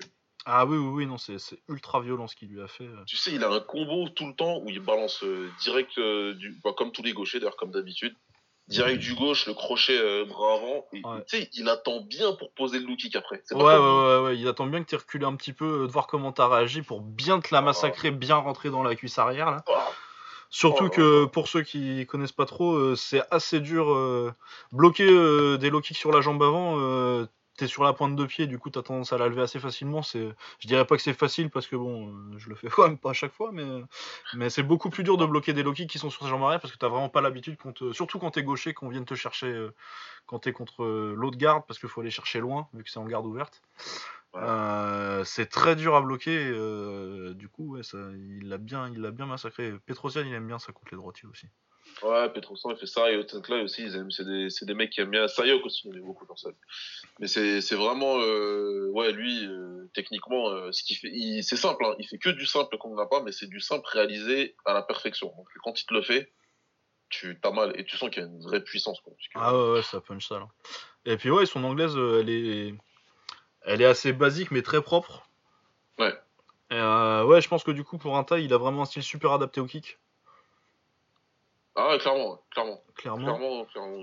J'ai, j'ai, je sais pas où ils l'ont sorti, qu'on n'a pas sérieux. Bah parce qu'on en a, personne n'en a jamais entendu parler avant que, avant qu'il le ramène au K1, mais vraiment rien du tout. Il y a rien du tout de, il y a aucun combat de lui euh, au Japon ou enfin en euh, en Thaï, en Thaïlande. D'habitude même un mec qui a, qui a pas boxé, euh, même sans aller au Lumpini ou au Raja, tu trouves des, des combats à Lomnoy ou euh, dans les trucs à Pattaya quoi, mais euh, là rien du tout. Quoi. En- Donc, rien, donc, on- on se- tout le monde se, se dit qu'il boxait en Thaïlande sous un autre nom. Ouais. Et qu'il n'était pas forcément dans les hautes, dans les hautes sphères des stadiums, donc on- c'est pour ça qu'on ne trouve pas. Et Mais mais, ouais. Bah puis des Kong Napa, il y en a beaucoup aussi. ouais, il y en a pas mal des pas. Le plus euh, célèbre d'entre eux, c'est celui qui s'est fait massacrer par Masato. Ouais. Chez lui. Mais euh, ouais, ouais, sinon, euh, franchement, euh, qu'on n'a pas, moi, j'aime beaucoup aussi. J'aime beaucoup. euh, Ouais, mais puis du coup. euh, euh, il, il devrait- ça va être euh, ça, ça va être compliqué pour euh, donc ça va être une- quand ils vont se boxer parce qu'ils vont se boxer ils vont Ah se bah. reboxer ça va être une revanche parce que qu'on n'a pas il avait euh, il avait fait du sale aussi euh, à mon petit à mon petit protégé euh, Koya. Koya Urabe ouais il l'avait mis KO aussi sur un high kick euh, un kick de bâtard C'était par KO ou non Il gagne par décision, je crois. Je crois qu'il va au tapis, c'était pas par KO il se relève après ça Ouais, je crois qu'il se relève après. j'ai bien l'image où il va au tapis là je l'ai bien en tête ça Ah non, je pense qu'il, qu'il se relève. Je vais regarder ça tout de suite. Ah, Mais je pense qu'il, se, se relève quand même, parce que je me rappellerai, parce qu'il me semble que euh, j'avais regardé il y a pas longtemps. Ouais, c'est par décision. Ouais c'est par décision Parce que j'avais regardé les deux seuls KO, j'ai regardé son palmarès euh, pour préparer l'émission et euh, les deux seuls KO qu'il a pris, euh, Koya, c'est contre Noiri, genou sauté, là, le, celui où il finit avec son bras sur son dos, là, il est hyper brutal, Ouais. mais c'était en 2011, donc il avait genre 20 ans. Ouais, Et puis euh, sinon, l'autre KO, c'est un autre genou sauté, euh, c'est contre son frangin, euh, le rematch, là, il y a Ouais. 3 ans. ce, combat de malade. Ouais. La, la, revanche contre son frère, contre son grand frère, qu'il avait battu en finale d'un GP, et il se faisait la revanche et. Et euh, c'était euh, un grand combat d'ailleurs, euh, Hirotaka Orabe contre Koya Orabe, allez voir les deux, c'est une des plus grandes rivalités, c'est un, scénario de film. C'est comment ça s'appelait le film de MMA là, avec Tom Hardy là, Warrior truc où il boxe Warrior en finale. Bah, c'est Warrior dans la vie quoi. On dit oh, putain. moi honnêtement, en toutes les années de K1 que j'ai suivi, le tournoi poids lourd, le max, etc. Ces deux combats là, je crois que c'est les deux combats les, enfin, le plus d'émotions que j'ai pu regarder euh, dans K1. Ah, c'était Toute année confondue. Surtout après le, après le premier combat, tu, tu t'es mal, t'es super mal en fait. Ah ouais, non, mais moi je dois déjà, euh, ouais, quand tu vois, euh, après le premier combat, quand tu vois Hirotaka, comment il les arrafe. Mais de toute façon, moi ça m'a rappelé parce que moi je suis. Ah ouais, mais de toute façon, moi je suis, j'ai deux petits frères. je vois déjà quand je suis quand, quand je perds à FIFA contre les frangins, alors putain sur le ring. Ah, t'imagines. Ah, ah, il était comme un ouf, et tu vois, t'avais son, son petit frère, donc Koya, qui le regardait du coin de l'œil, genre, putain, mais qu'est-ce que j'ai fait Je viens de battre mon grand frère, quoi. Ouais, et puis du coup, euh, le rematch, où, euh, qui, était, qui un combat de ouf aussi d'ailleurs, où euh, Hirotaka il va au tapis deux fois, mais finalement il, il met deux knockdowns sur, sur genou sauté, et finalement il le finit. Ou d'ailleurs, je pense que la différence aussi, c'est que Hirotaka, euh, ça le dérange pas de fumer son frère, alors que Koya, ça le dérangeait un peu plus. Genre sur le premier combat, il essaie de le mettre comme en low kick et euh, il, réussit pas à vraiment se lâcher pour le finir. Enfin voilà, des combats mythiques, on va pas trop en parler longtemps parce que l'émission ouais, 3 heures. Après, si on doit faire la carrière d'Iwarabe. Mais euh, ouais, voilà, combat mythique, allez le voir. Du coup, ouais, rematch n'a pas contre, contre Koya, ça va être très fort. Et euh, moi, du coup, je suis inquiet pour euh, Rukia parce que euh, c'est vraiment. Je pensais qu'il qu'il perdrait, mais je pensais qu'il ferait un bon combat, que ce serait un combat où il apprend quelque chose. Et là, je me demande si ça a pas. vu le chaos qu'il a pris, je, ça peut avoir des conséquences sales, je trouve, je pense. Je suis inquiet. Il va falloir faire attention, il va falloir le protéger. Quand il va revenir, il faut falloir remettre des adversaires à sa portée pour qu'il puisse se reconstruire un petit peu un moral, etc et, et, ça ira, mais bon, ça, ça, peut, ça peut faire mal. Ouais. Ça, non, faire stopper comme ça, euh, parce que c'est pas juste après, euh, t'es dans une guerre, t'as pris un KO et voilà, il s'est fait savater. Euh. Ah, et puis le KO est, hyper sale, quoi. C'est pas genre il s'est fait une branlée, mais il s'est fait arrêter parce qu'il a pris trop de coups et il est pas là, il s'est fait vraiment. un, trois, les trois knockdowns, ils sont hyper sales, quoi. Ouais, clairement. Il en fait, il s'est fait mettre KO. C'est surtout ça, c'est qu'il s'est fait mettre KO trois fois dans le combat, en fait, pour moi. Ouais, ouais, franchement, ouais, c'est vrai. Parce que euh, le premier, euh, même le premier knockdown, tu vois, euh, t'avais moyen de le. Vu la, vu la tête qu'il faisait, t'avais moyen de l'arrêter dès le premier. Ah, Moi, je pense qu'il. Il se relève, il en voulait plus déjà. Mais ah, après, là, il y a le coin qui doit jouer. Mais... Ouais, bah, ça, c'est le rôle du coin, hein, mais bon, c'est des japonais aussi. Hein. Encore qu'ils jettent plus la serviette que quand même, mais des fois, il y, a y a un peu un esprit samouraï. ouais, du coup, et puis, ouais, sur le deuxième knockdown, moi, il faut l'arrêter immédiatement, quoi. Parce que tu sais ce qui va arriver après. Bah oui. Donc voilà, ouais, donc. Euh, euh, du coup, ouais, donc euh, à voir ce qu'il va faire. À mon avis, ils vont lui, ils vont le refaire partir au crush un petit peu et, il se refaire une santé, 2-3 combats contre des mecs à sa portée. Après, ça peut être, ça se trouve, c'est une, c'est, une fausse alerte et je m'inquiète pour rien, quoi. Mais, mais voilà, c'était quand même pas, pas hyper cool. Et du coup, qu'est-ce qu'on a d'autre qu'on combat On a presque fini? On avait. Euh, ouais, bah du coup, après, c'était combats qu'on a pas trouvé. Il y a donc Isaki Kato, qui est connu des fans de MMA parce qu'il a mis KO Joe Schilling euh, en MMA et en kick euh, pour la revanche. C'était magnifique, j'ai kiffé. Parce que j'aime pas, Joe Schilling. merci, merci Kato, merci à vie pour ça. Ouais. Puis en plus, il est français. Il s'appelle, euh, il, boxe euh, sous Isaki Kato, mais il s'appelle Charles Isaki Kato. Euh, il a commencé par le Daidojuku Kudo. c'est pas très connu comme style, c'est un dérivé du Kokushin où il y a des casques, il y a des casques à bulles, des casques d'astronautes là. sinon, les règles debout, c'est Muay Thai. Il y a même les coups de boule. Tu peux donner des coups de casque. Et puis il y a 30 secondes de sol, il me semble. Je voulais faire ça quand j'étais gamin. Du coup, il a commencé bah, à Paris, ça. Il s'entraînait à Paris. C'était chez Sony s'appelait le gars qui faisait ça, enfin sur internet il s'appelait comme ça, je sais plus comment il s'appelait, euh, en vrai, qui est parti sur MMA après euh, des embrouilles, euh, comme ça arrive souvent dans les. Pour ceux, moi j'ai fait un peu de karaté Shindokai, donc les dérivés du Kukushin, ça s'embrouille souvent sur qui, est, qui est gérant de la fédération en France dans les petits styles comme ça, et je pense que ça s'embrouille comme ça, du coup le mec est parti en MMA après, et c'est comme ça que Kato s'est retrouvé en MMA. Et du coup maintenant il va en kick, et il boxait contre le meilleur poids lourd qui devrait être en moyen du Japon. Makoto Uehara. Lui, c'est vraiment. Euh, lui, il a vraiment tout mon respect. Ah, bah, il vient du Shidokan, lui, d'ailleurs. Euh, donc, le karaté euh, que je faisais à l'époque. le triathlon du, du, karaté. Ouais. ah, c'est un bon, c'est une bonne manière de Mais je crois qu'ils appellent vraiment ça comme ça. parce qu'en gros, le premier round, c'est direct Kushin. Après, il y, a un peu de... y a un peu de sol. Il y a 30 secondes de sol. Il y a un round avec 30 secondes de sol. Et puis, le dernier round, on enlève, on enlève l'équipe, on met des gants de boxe et c'est en, en règle de, de kick c'est pas mal. Moi, je faisais ça parce que ma mère, elle voulait pas que je fasse la taille avant que j'ai 18 ans. du coup, je me suis dit, j'ai trouvé le truc le plus proche où on mettait des kimonos. Je allez. Ouais, puis euh, c'est dur les entraînements, c'est putain, les trucs de, ah, de Kyokushin, là, les, les, ah non, mais tous leurs trucs de. En taille, on s'entraîne dur, mais euh, là, les trucs. Là, tu t'entraînes même pas forcément intelligemment, mais euh, les trucs de conditionnement, tu, fais la, tu fais la chaise, il y a un mec qui vient te mettre de low kick. ouais, ouais, non, ah. merci. Ah c'est ouais, pas, pas à 100%, tu vois, mais tu prends, tu prends un petit low kick à 50, euh, t'as toute la salle qui passe, euh, il fait son tour, c'est sympa. Ah, les pompes sur les points là, euh, sur du, les pompes sur les points, sauter sur du bois aussi. Ouais, ça, c'est ouais, ça, ça. C'est des trucs sympatoches. Ils, ils, à la japonaise, c'est cool. Euh, voilà, euh, on va donner le résultat du combat aussi, même si euh, moi je vous avoue, j'ai vu que la moitié parce que ça, à ce moment-là je me suis endormi, j'ai dû rattraper plus tard le reste parce que j'avais maté la boxe avant et ça commence à faire long. Je l'ai pas vu du tout, moi. bah donc Isaki Kato qui s'impose à l'extra round, du coup, quand même une surprise parce que même s'il a mis KO Joe en kick, c'était son seul combat en kick avant. Et Makoto Uehara, sans être non plus c'est pas une légende du kick, quoi, mais euh, c'est quand même un mec solide au Japon depuis quand même de, de nombreuses années. Euh. Euh, voilà, il s'impose avec round. Moi, de ce que j'ai vu, le combat était pas ouf, mais c'est quand même un bel exploit quand même de prendre en deux combats de kick. tu mets KO Joe et tu bats Makoto Uehara. C'est un très très beau début de carrière. Il n'y a pas grand monde qui a, fait ça en deux combats, quoi. c'est clair. lui, il y, a, quelque chose à faire en kick, quoi, clairement. Ouais, ouais, mais puis en plus, euh, les Japonais l'aiment bien, du coup, euh, donc euh, il y, a, quelque chose à faire dans, les, dans tout ce qui est au-dessus de 70 kg en, kick, à mon avis. peut-être mieux pas aller boxer les Plazibat ou les, ou les Roel Manhart, ça va peut-être être un peu dangereux, mais s'il peut faire des petits combats comme ça contre les poids lourds japonais, il y a une petite niche à se creuser.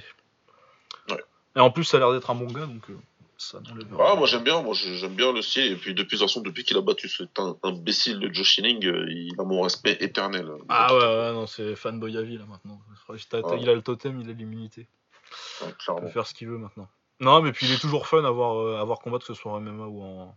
Ouais. il, généralement, euh, là c'était par décision, mais je crois que c'était c'est une des premières fois qu'il y a la décision depuis un bout de temps en fait, je crois. Soit, souvent, généralement, soit il se fait mettre KO, soit il met KO ouais, euh, lui, ça va pas trop à la décision. Ouais.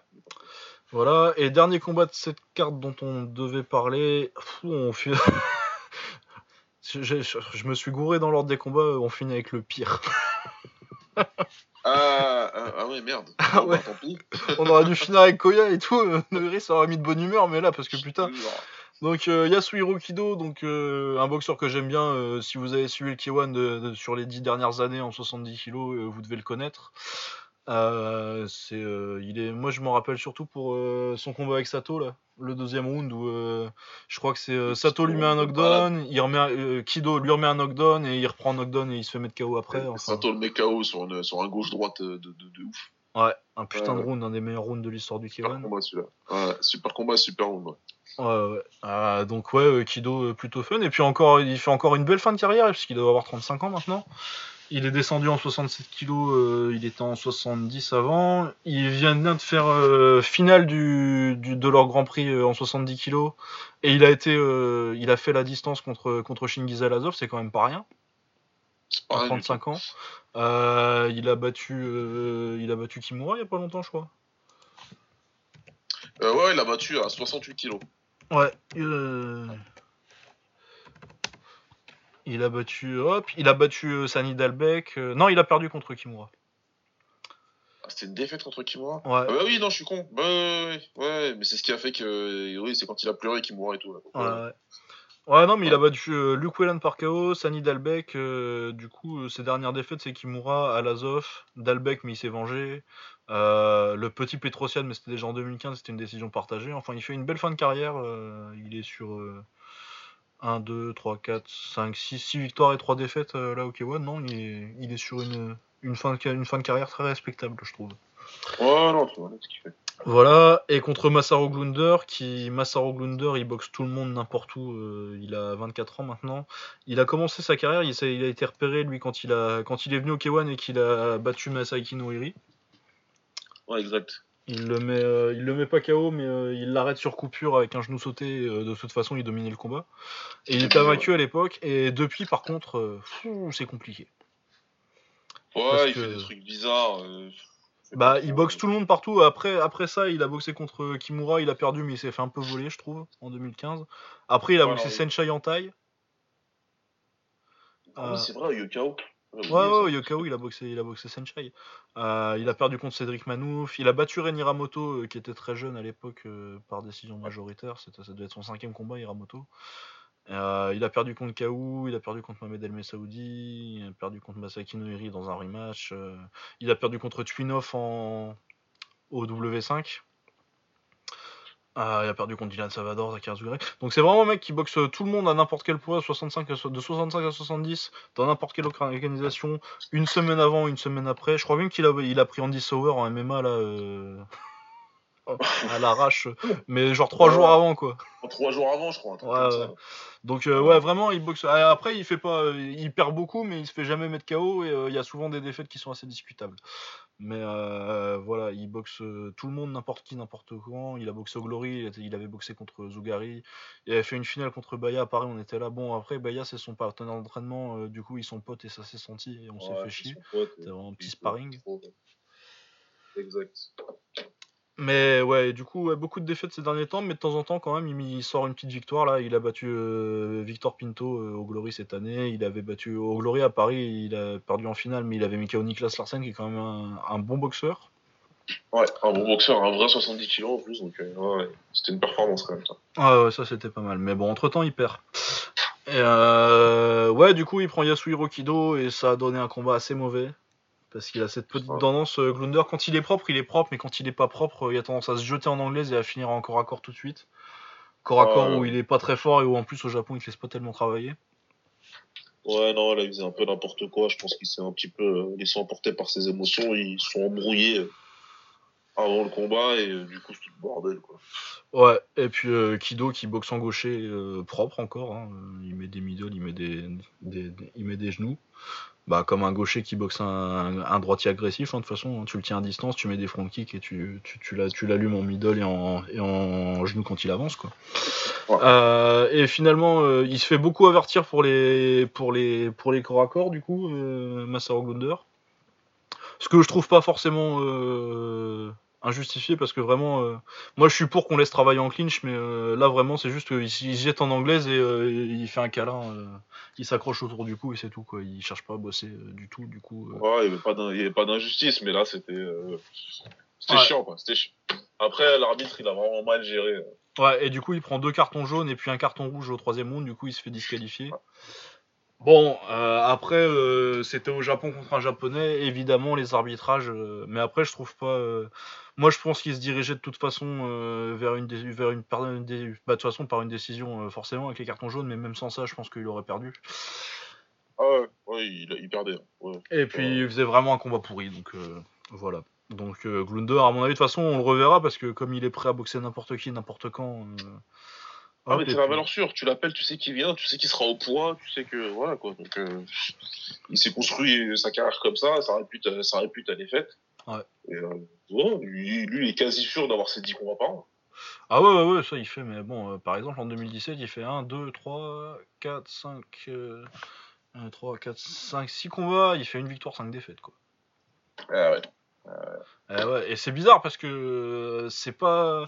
Je trouve que. Je, je sais pas s'il a baissé de niveau ou peut-être justement il- s'il boxe trop et à prendre trop les combats, euh, qu'il ferait mieux de se, se limiter à ça 4 par an et euh, vraiment de se préparer à fond.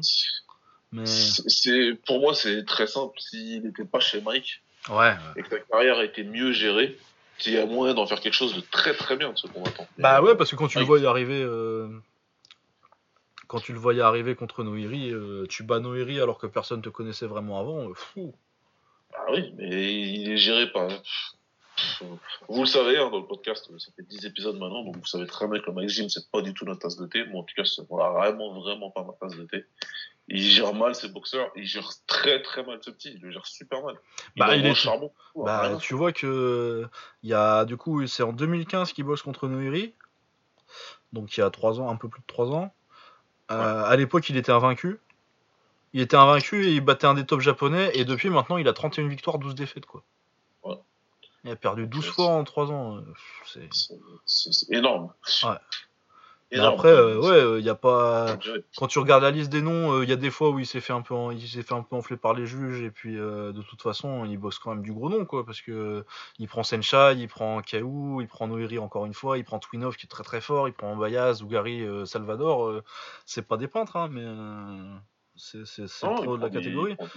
Mais mieux géré, euh, il pourrait être, euh, il pourrait être vachement plus, vache, ça pourrait être, euh, enfin bon, c'est comme ça. Alors mieux le gérer et lui donner des, des, des clés pour gagner ses combats. Tu peux, avec le style là, il gagnera jamais ce combat.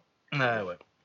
Et pourtant, il est technique par rapport au mec qui a cette génération, par rapport au mec de la génération d'avant du de chez Mike. Hein. Ah, il est plus fort, il est plus fort que les autres. Normalement, il est plus fort que. C'est comme ça. Bon. Ah, c'est comme ça. Hein. Mais ouais, s'il allait s'entraîner, qu'il aille au Medjiro un peu. Ouais. Ouais. Il gère mieux au Medjiro. euh, voilà, du coup, c'est bon pour le K1. Hein ouais, c'était tout pour le K1. Ouais, donc une carte. Euh, c'était vraiment une carte pour occuper euh, le temps aussi. Là, c'est pas une de leurs grosses cartes euh, comme le Cafesta 2 qu'on aura l'année prochaine. Où, à mon avis, ils préparent plutôt des grosses cartes pour septembre et décembre. Là, c'était parce qu'il fallait faire boxer un peu euh, Noeri. Euh, les Noeri, les euh, Koya tout ça, c'est pas des mecs que tu fais boxer au crush, quoi. Ouais, c'est pour ça, il fallait les faire boxer, c'est important de les garder actifs. C'était ouais. stars, c'était important, il faut les garder actifs, donc c'est bien de. Même si c'est qu'on des mecs qui sont peut-être moins, euh, moins forts, etc., sur papier, c'est important de les garder dans l'esprit déjà des gens. Ouais, et puis. Eux, ils, sont prêts pour les gros combats, quoi. Ouais, et puis en plus, tu leur mets un petit KO pour rappeler au public qu'ils sont là, quoi. Ouais, exact. Ça, ça, ça, fait des highlights. Euh. Ouais, c'est important. Ouais, je, trouve qu'ils sont bien gérés en tout cas. Non, non, non, ouais, ouais. Et puis le tournoi était pas mal malgré la, la finale, elle est un peu décevante. Et puis, euh, mais bon, c'est comme ça. Hein. Des fois, les mecs ils se pètent les chevilles, ils se pètent les chevilles. Ouais, bah, ça arrive si tu veux. Non, ça arrive. Donc, euh, ouais, donc une bonne carte sans plus. C'est une carte moyenne pour le K1. Mais ils font tellement des trucs de foot depuis 4 ans aussi que. T'imagines, t'as une carte comme ça, il y, a des KO, il n'y a pas eu vraiment tellement de combats pourris à part à part euh, Glunder contre Kido, et on est là genre, ah, bof. Ouais. ouais, ce sera n'importe quoi. Non, ouais, donc euh, une, bonne carte quand même. Euh, du coup, on va pouvoir passer au Rise 125. Enfin, là, on va parler vraiment juste du main event parce que c'était le gros combat. C'était même le plus gros combat du week-end de toute façon en termes de, qualité. Le combat attendu depuis quelques mois. ouais, voilà. Ouais, donc. Tenshin Nasukawa qui a maintenant, je vais vous donner son palmarès tant qu'à faire. Rotouk, ça va être compliqué parce que ça doit être quelque chose comme genre 150, 150 victoires, 30 défaites. Palmarès à la taille, quoi.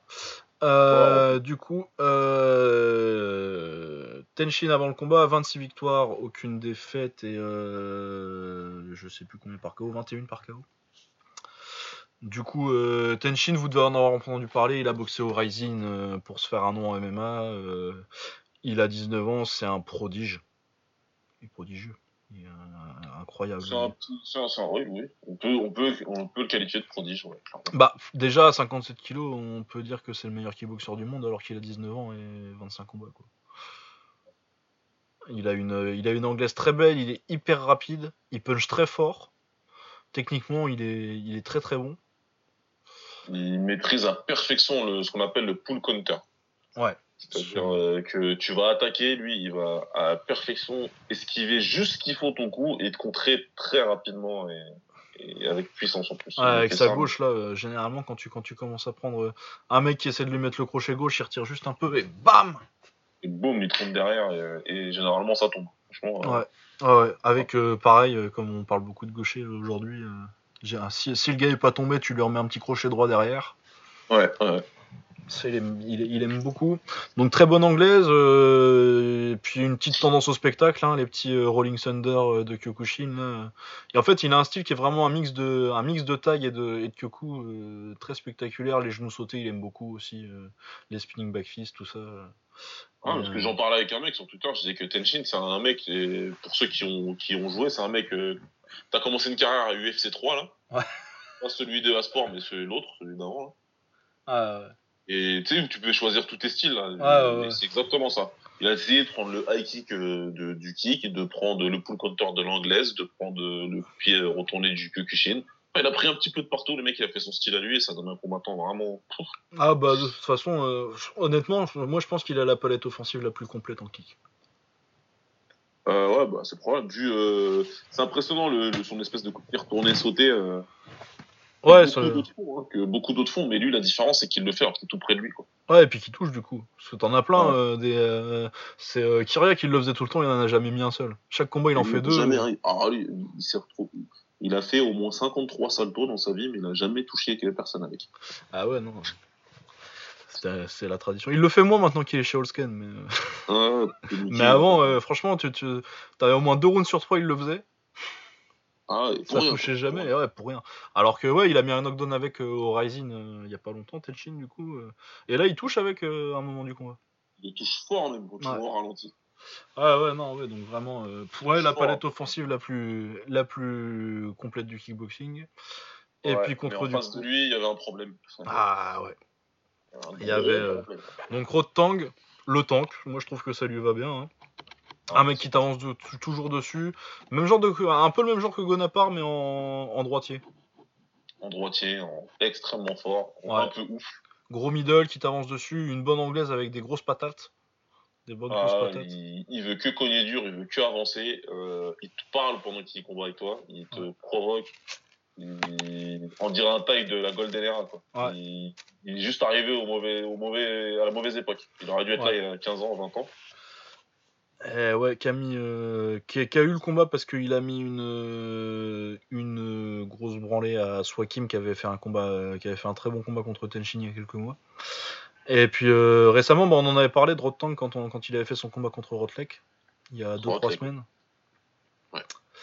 Contre Rotlek, qui, avait, qui avait gagné également.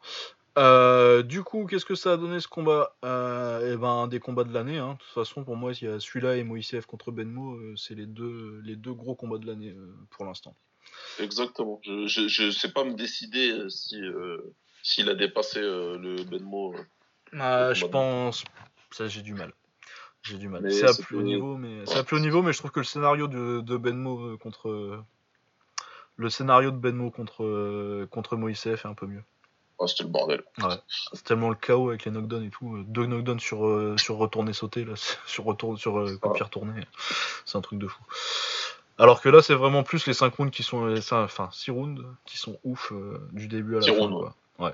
Parce que du coup, c'était pour le titre du Rise et le Rise, ils font pas comme le K1 quand c'est pour le titre, c'est en 5 rounds. Euh, alors, euh, qu'est-ce qui s'est passé euh, dans ce combat?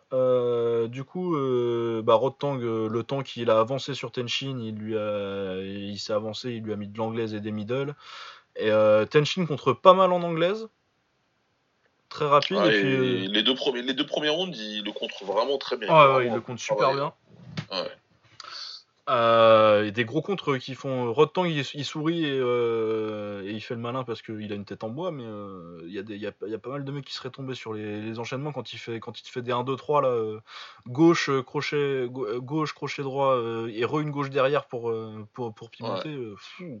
Pour piquer, et il ressort en plus comme il faut, comme ça il prend pas le coup. Non, mais franchement, techniquement, ce qu'il a fait sur les deux premiers rounds, c'est proche de la perfection, Tenshin, mais il a eu un gros souci pendant ces deux premiers rounds, c'est que Tenshin, il a l'habitude de les descendre, les mecs. Sauf que là, en face de lui, il avait un mec qui tombait pas.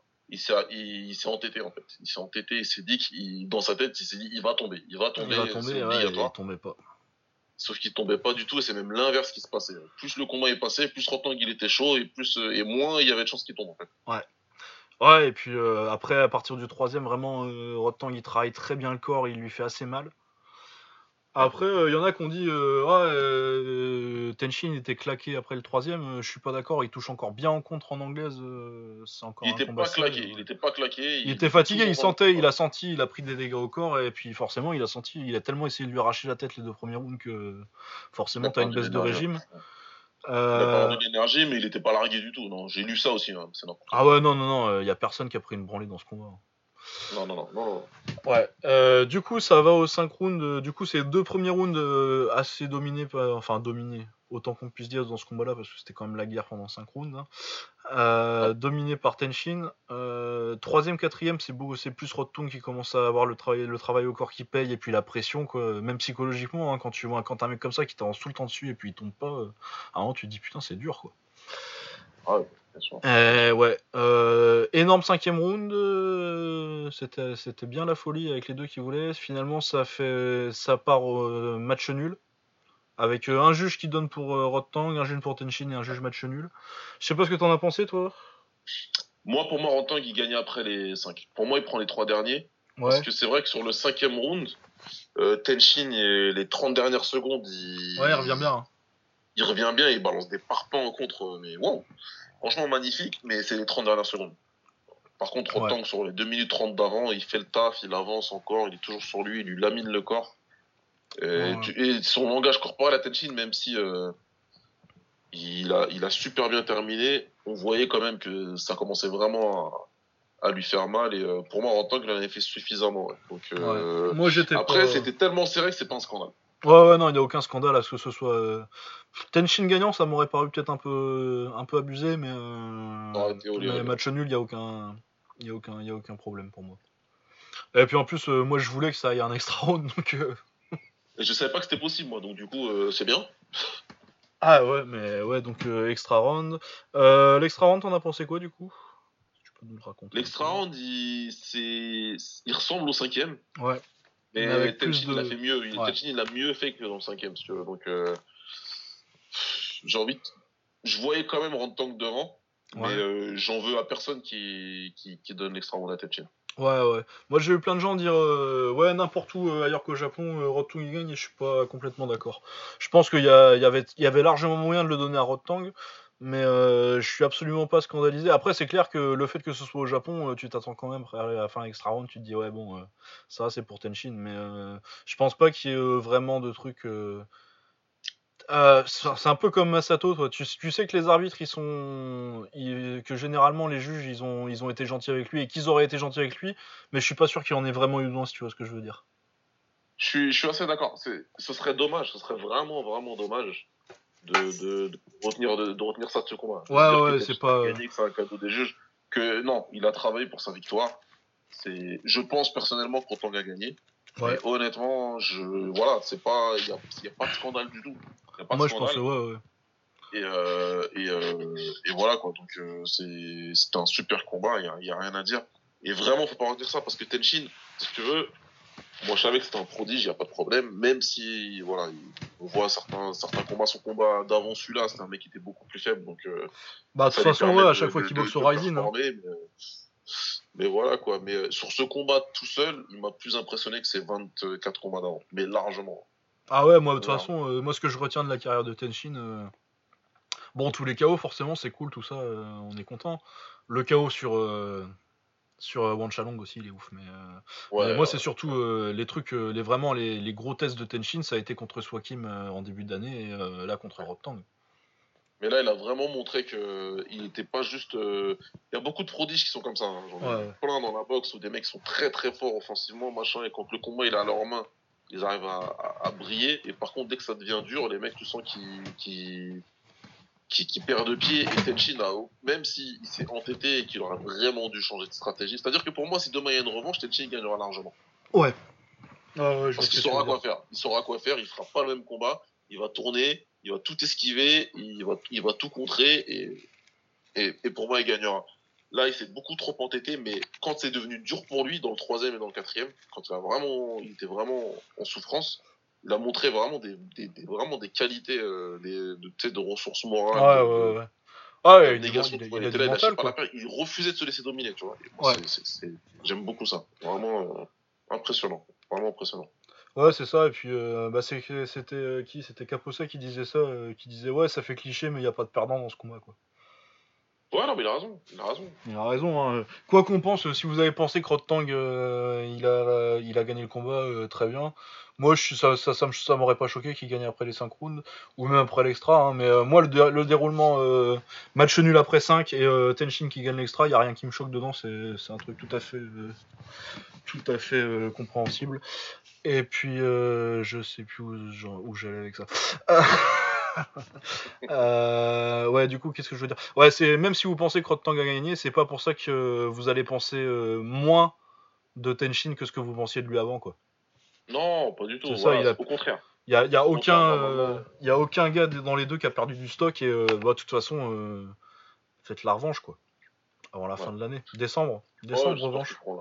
J'espère que la revanche, il la feront. Mais ouais, de ce que j'ai vu, moi, franchement, là, là euh, c'est vraiment, vraiment très, très fort. Et euh, très honnêtement, je vais, dire, je, je vais même euh, carrément euh, te faire un, un bold statement, comme ils disent nos amis américains.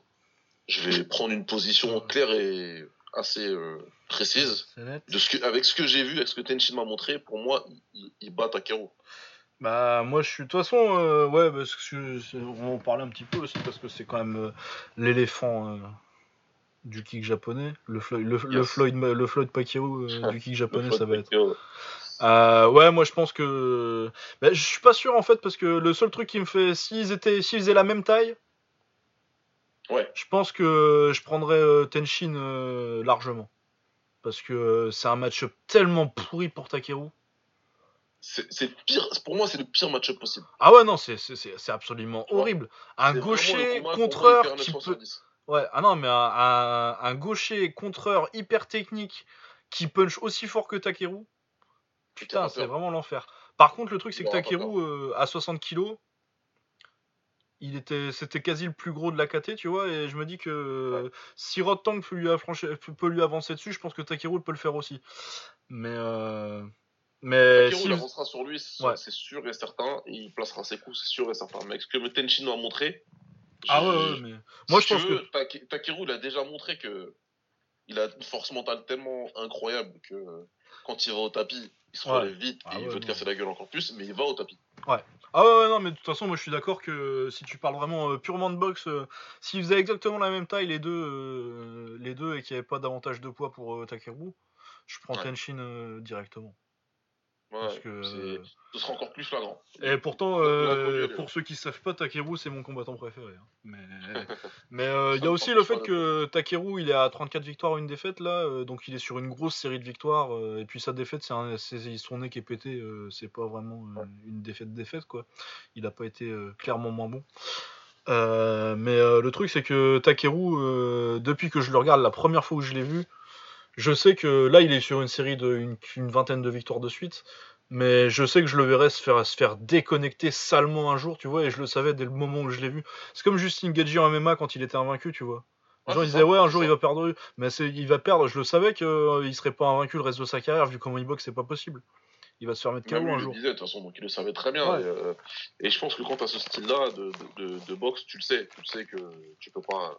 Mais de toute façon moi pour moi c'était c'est déjà quasiment une anomalie que Takeru euh, il est très fort et je l'adore hein, mais euh, genre euh, moi s'il y avait eu vraiment encore euh, au tournoi qu'il a fait là bah je suis Ouais. pas sûr que Takeru déjà Takeru contre Nadrov euh, les deux ils punchent très fort s'il y a des échanges comme les comme généralement il y a des combats dans les combats de Takeru s'il fait des échanges comme ça contre Nadrov il y en a un qui tombe je sais pas qui c'est qui va tomber mais il y en a un qui va tomber quoi Voilà, qui tombera. mais, mais je te- mais je dis pas forcément que c'est Nadrov quoi. Il y a... Takeru, un jour il va se faire mettre KO et euh, il y, aura des défaites, il aura pas une série. euh, une série. Et puis je pense que ce sera rapidement, tu vois, dans les, dans les deux prochaines années, je pense que, je pense que Takeru il prend un KO. Mais euh, c'est pas l'intérêt de la carrière de Takeru de toute façon, euh, les, les victoires ou les défaites. C'est que Non, à chaque fois c'est un combat de fou quoi. Ouais, ouais. Il gagne, donc c'est encore mieux, mais euh, moi j'étais déjà pas rassuré, même quand il a pris euh, le russe qui prend euh, au hasard là qui met KO, moi même quand il a pris celui-là j'étais pas rassuré, donc euh, Ouais. alors qu'il l'a fumé en plus, mais. mais donc euh, Ouais, je tiendrai toujours pour Takeru, mais je me fais pas d'illusions sur le fait que. Moi je pense que Takeru il prend autant qu'il peut perdre, hein, largement. Ah bah ouais, bah là, Ah, non, contre bah. un mec comme lui, mais qui est peut-être plus dur. Bah, qui Ouais. vient d'une. De toute façon, euh, on- je l'ai déjà dit avant, hein, euh, moi j'adore le kick, hein, mais euh, en Thaïlande, le niveau est vachement plus élevé qu'en kick.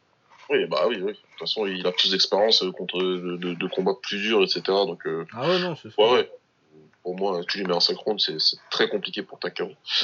Ouais. Mais ouais, là, j'ai pas pu m'empêcher de me dire à la fin du combat. là, il m'a suffisamment montré Tenshin sur le combat pour me dire, il met dans le vent Takero pendant 5 rounds. Euh, Ah, mais moi, de toute façon, euh, j'ai rematé toute sa carrière, tu sais, là, quand il y avait l'article de Bleacher Report, tu m'avais demandé d'en parler un petit peu. Ouais. Et euh, j'ai regardé sa carrière et j'ai fait euh, putain, mais il est encore plus fort que ce que je me rappelais en fait. Ouais, ouais. Parce que euh, pour ceux qui, ont suivi un peu Tenshin, mais euh, que par le MMA et donc ses combats au, au Rising, faut savoir que. D'ailleurs, euh, comme d'habitude, hein, j'ai la playlist, j'ai tous ses combats d'ailleurs sur sa playlist. euh, c'est vraiment une des plus complètes. C'est vraiment une des plus complètes, je suis content, j'ai trouvé plein de trucs. Euh, faut savoir que les performances de Tenshin au Rising, c'est parmi ses plus mauvaises en fait, je trouve. Parce que. Ah ouais, ah ouais, ouais, ouais, ouais, non. euh, il est, il- En fait, au, au, au Rising, avec les adversaires qu'il lui mettent, il a jamais eu vraiment besoin de montrer à quel point il est fort. Alors que contre des. Bon, Wan Chalong il était déjà un peu vieux, mais quand même, il était champion de Lumpini à l'époque. Contre des Swakim, contre des. Contre des. Des Rotang, contre Ignacio Caplonge, qu'il a fumé aussi, alors que Ignacio Caplonge c'est très très Ouais. fort. Il a fumé, mais euh, combat contre Wan Chalong, parce que c'est pareil, hein, j'ai vu des. Je vois des gens qui disent Wan Chalong, euh, il est plus dans son prime, euh, il est vieux, machin, etc. Que ce soit bien clair dans l'esprit de tout le monde, Wan Chalong, il, beat- il, bat 99% des étrangers qu'il rencontre. Ah ouais, non, largement. C'est même... Clair, net et précis. hein. Faut même pas vous prendre la tête. hein. Moi, je vous, quand vous voulez, je parle avec vous quand vous voulez. Ah ouais, non, non, non. ouais, que l'immense majorité des étrangers à son poids. Au, au Ah, poids d'au-dessus, voire deux catégories d'au-dessus. même. Je, j'ai même pas peur. Ah non, mais moi je suis d'accord. Hein. À part de toute façon, euh, il, a, il, a perdu contre aucun autre étranger. hein. Bon, après, tu me diras, à ce poids-là, t'en boxes pas beaucoup des étrangers quand t'es taille. Mais... On boxe pas beaucoup, mais Wan Chalong, euh, voilà, pour Wan Chalong, quand il boxait en Thaïlande, il, il- c'était euh, le Ouais, du, haut euh, du panier, quoi. Ouais, et puis dans l'agressivité aussi, euh, si vous connaissez pas euh, Wan Chalong, euh, allez, allez voir. Ah ouais, C'était euh, cool. Mais ouais, c'est vrai qu'il avait déjà Et 30 30 La victoire de Tenshin en disant, ouais, ouais, il est vieux, machin, c'était des conneries, ça. Mais ça, c'est des conneries d'hipsters euh, du Muay Thai euh, qui Ouais, étaient dégoûtés. Ouais. Bah, puis surtout que tu, tu t'as, t'as vu le KO aussi. il lui m'a retourné sauter. Euh. Le Il KO, il est éteint, ouf. il a Ah ouais, éteint, non, il- Chalong, il sait même pas, il a jamais su ce qu'il a frappé, en fait. Ah ouais, non, non, il était, ah, il était absolument ouf le, le KO. Puis il avait 17 ans, hein, putain. Ouais. Non, ouais, il a battu. euh, bah, du coup, ça fait. euh, je sais pas si Rotang il a déjà eu un titre de Lumpini, je suis pas sûr. Je pense pas. Mais euh, Non. ça fait son cinquième. Euh, parce qu'il en a, il avait déjà quatre champions ou anciens champions de Lumpini euh, sur le palmarès. Bon, il y en avait qui étaient vieux. hein. Il a battu Amnat Roeng et euh, Amnat. euh, Ouais. Il y a même pas de vidéo de ses combats en taille. Il est connu parce que euh, il a été champion du monde en anglaise et il est euh, fin cramé maintenant, mais vraiment fin, fin, fin cramé. Ouais. Euh, et puis l'autre, c'est, euh, je sais plus qui, qui- qui c'est l'autre taille qui prend là, à part Swakim. Euh, un truc en V. Euh, Rotang, euh, ouais, attends, je m'en peux plus, et à cette heure-ci, de la journée, j'ai les neurones qui fonctionnent plus. Ouais, attends, alors Tenshin Nasukawa. Euh, Wan Chalong, Vincent Lek c'était. Ah oui, Vissan Lake, bien sûr. Ouais, mis KO aussi. Ouais. Euh, voilà, et Swakim il a été champion de Lumpini, il me semble. Mais ça fait du coup, ça fait quand même euh, trois gars qui ont été au top en Thaïlande, même s'il y en a deux, trois, les trois qui étaient vieux.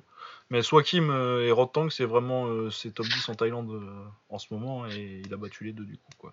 Ouais. Mais voilà, donc ouais, déjà un très gros palmarès. Moi je pense que c'est le meilleur, on peut dire que c'est le meilleur au monde à 57, 57 58 kg, 55. Et euh, on espère qu'un jour ça se fera contre Takeru, ouais, mais c'est vrai que clairement pour moi il est, il est meilleur que Takeru en talent pur, en, en- même en punch, il punch Ouais, aussi moi, fort que il, Takeru. pour moi, il est un peu plus fort.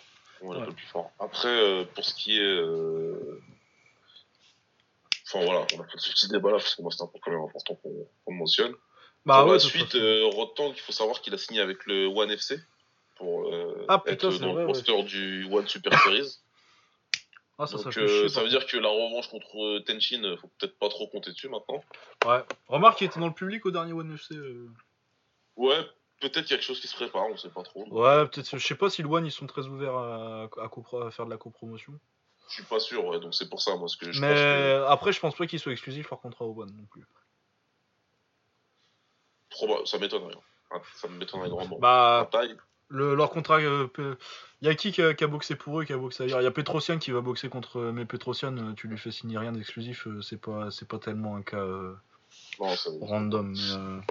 Enfin, les autres, Yod, je sais pas si c'est un contrat exclusif.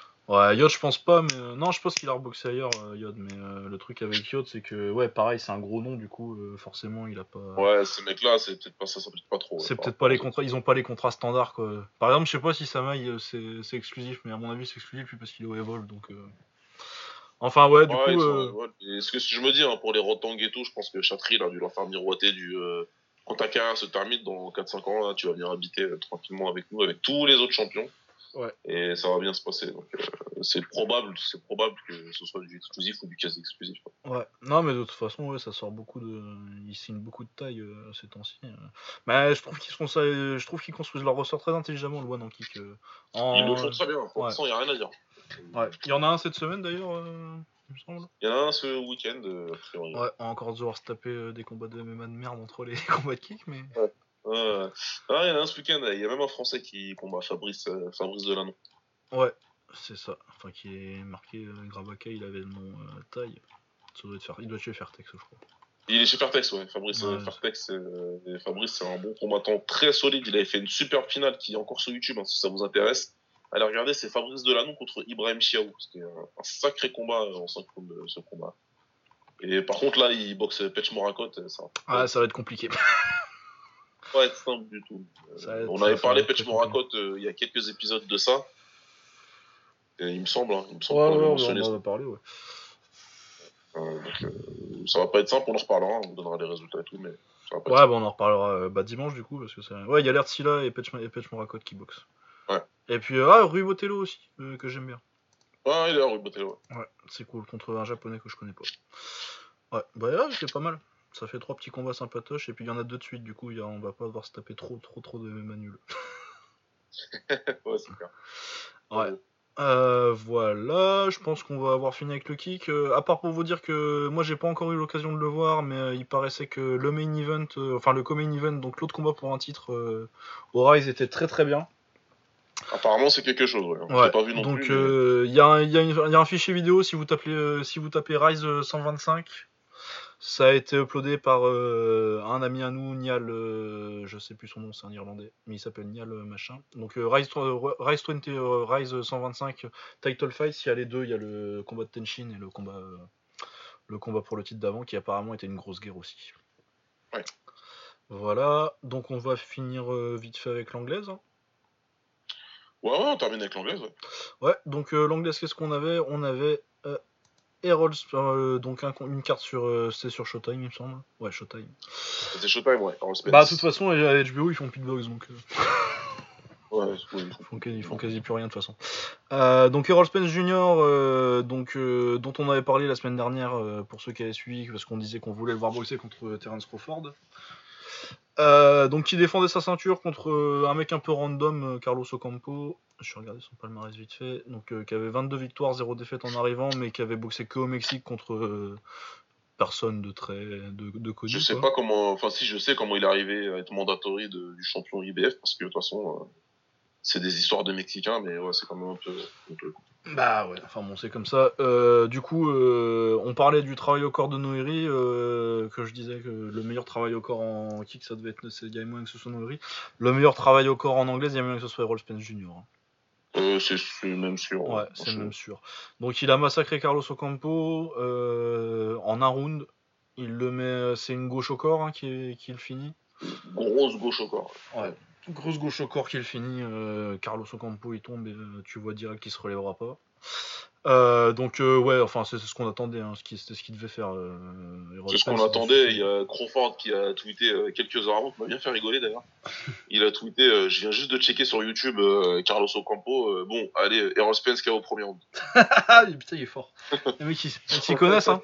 En rigolant, tu vois, avec les ah, smileys qui rigolent. Donc, bon. Ouais, bah j'espère qu'ils vont pouvoir se boxer, ça va être un peu compliqué parce qu'ils ont pas le même promoteur, enfin tout ça, toutes les histoires habituelles en anglais. Ouais, ouais. Et Roll Spence de toute façon, il veut des gros combats, de toute façon il a prouvé que euh, lui, euh, il y avait rien qui lui faisait peur, hein. il a été boxé Kelbrook euh, sur son territoire en Angleterre, il l'a mis KO. Ouais. sa plus grosse victoire d'ailleurs. hein. C'est comme ça qu'il a pris le titre, il me semble. Ou il en avait déjà un avant, je sais. Non, il avait plus. Non, c'est- comme ça qu'il prend son Ouais, titre. c'est il prend le titre, hein, il en avait pas un avant. hein. Il a C'est- vraiment pris euh, de la manière euh, difficile. Ouais, donc il est parti sur la route pour euh, prendre un très bon boxeur, hein, Kelbrook, euh, c'est très très fort. Euh, et il l'a démoli euh, sur la fin de combat. Donc euh, ouais, et euh, à mon avis, il va, chercher, il va chercher des gros combats. À mon avis, ça va être compliqué euh, cette année pour, pour choper des gros combats.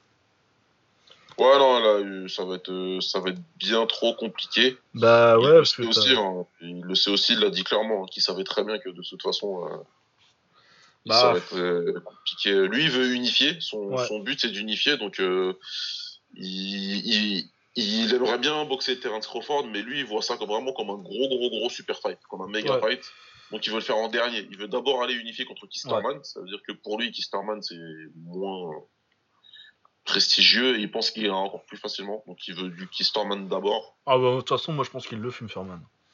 Euh, moi, je suis assez d'accord sur la question aussi. Donc, euh, il va d'abord aller voir Kisterman si Kisterman arrête de se cacher. Ouais, ça a pas l'air parti pour ça.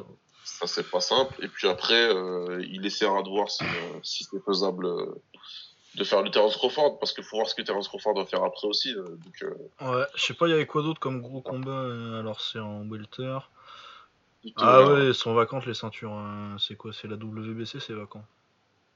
Ouais, là, c'est vacant. Donc, euh, il faut voir qui va récupérer la ceinture. Les mecs qui veulent les ceintures, c'est redevenu à la mode hein, d'unifier les ceintures. Donc, euh, Crawford, en plus, il Euh. avait unifié la catégorie d'en dessous. Lui, euh, il veut faire pareil. euh. Ouais, Dans la il va, catégorie il va attendre un petit peu.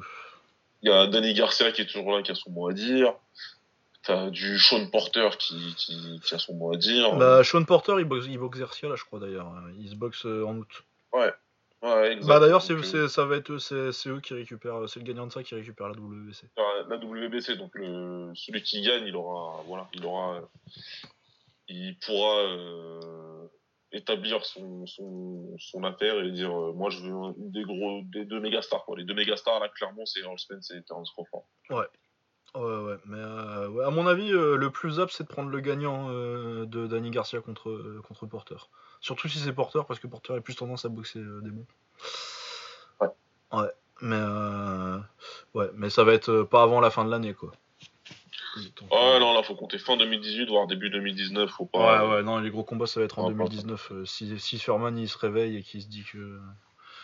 Enfin bon, ça va être. Puis Pacquiao, euh, toute- il y a Pacquiao aussi, sinon, mais Pacquiao, euh, il a 39 ans. euh, il a, des... il a dit qu'il voudrait. Il bosse contre, euh, contre Matissé déjà en plus. Ouais. Dans un. C'est le Kramico, ça Ah ouais, complètement. Un petit. Euh, ouais, et puis de toute façon, euh, Pacquiao, il a dit qu'il voudrait descendre, euh, qu'il voudrait descendre euh, au moins en, en super léger ou peut-être même en léger euh, pour éventuellement prendre le Lomachenko. Ça ça me paraît pas tellement être une meilleure idée, mais bon, au moins euh, ils feront le même poids. Quoi. Ah non, mais ouais, clairement, il devrait, hein. façon, il devrait. Donc, euh, faut- Parce que, mais de toute façon, Pacquiao, c'est surtout que euh, il a besoin de sous aussi. hein.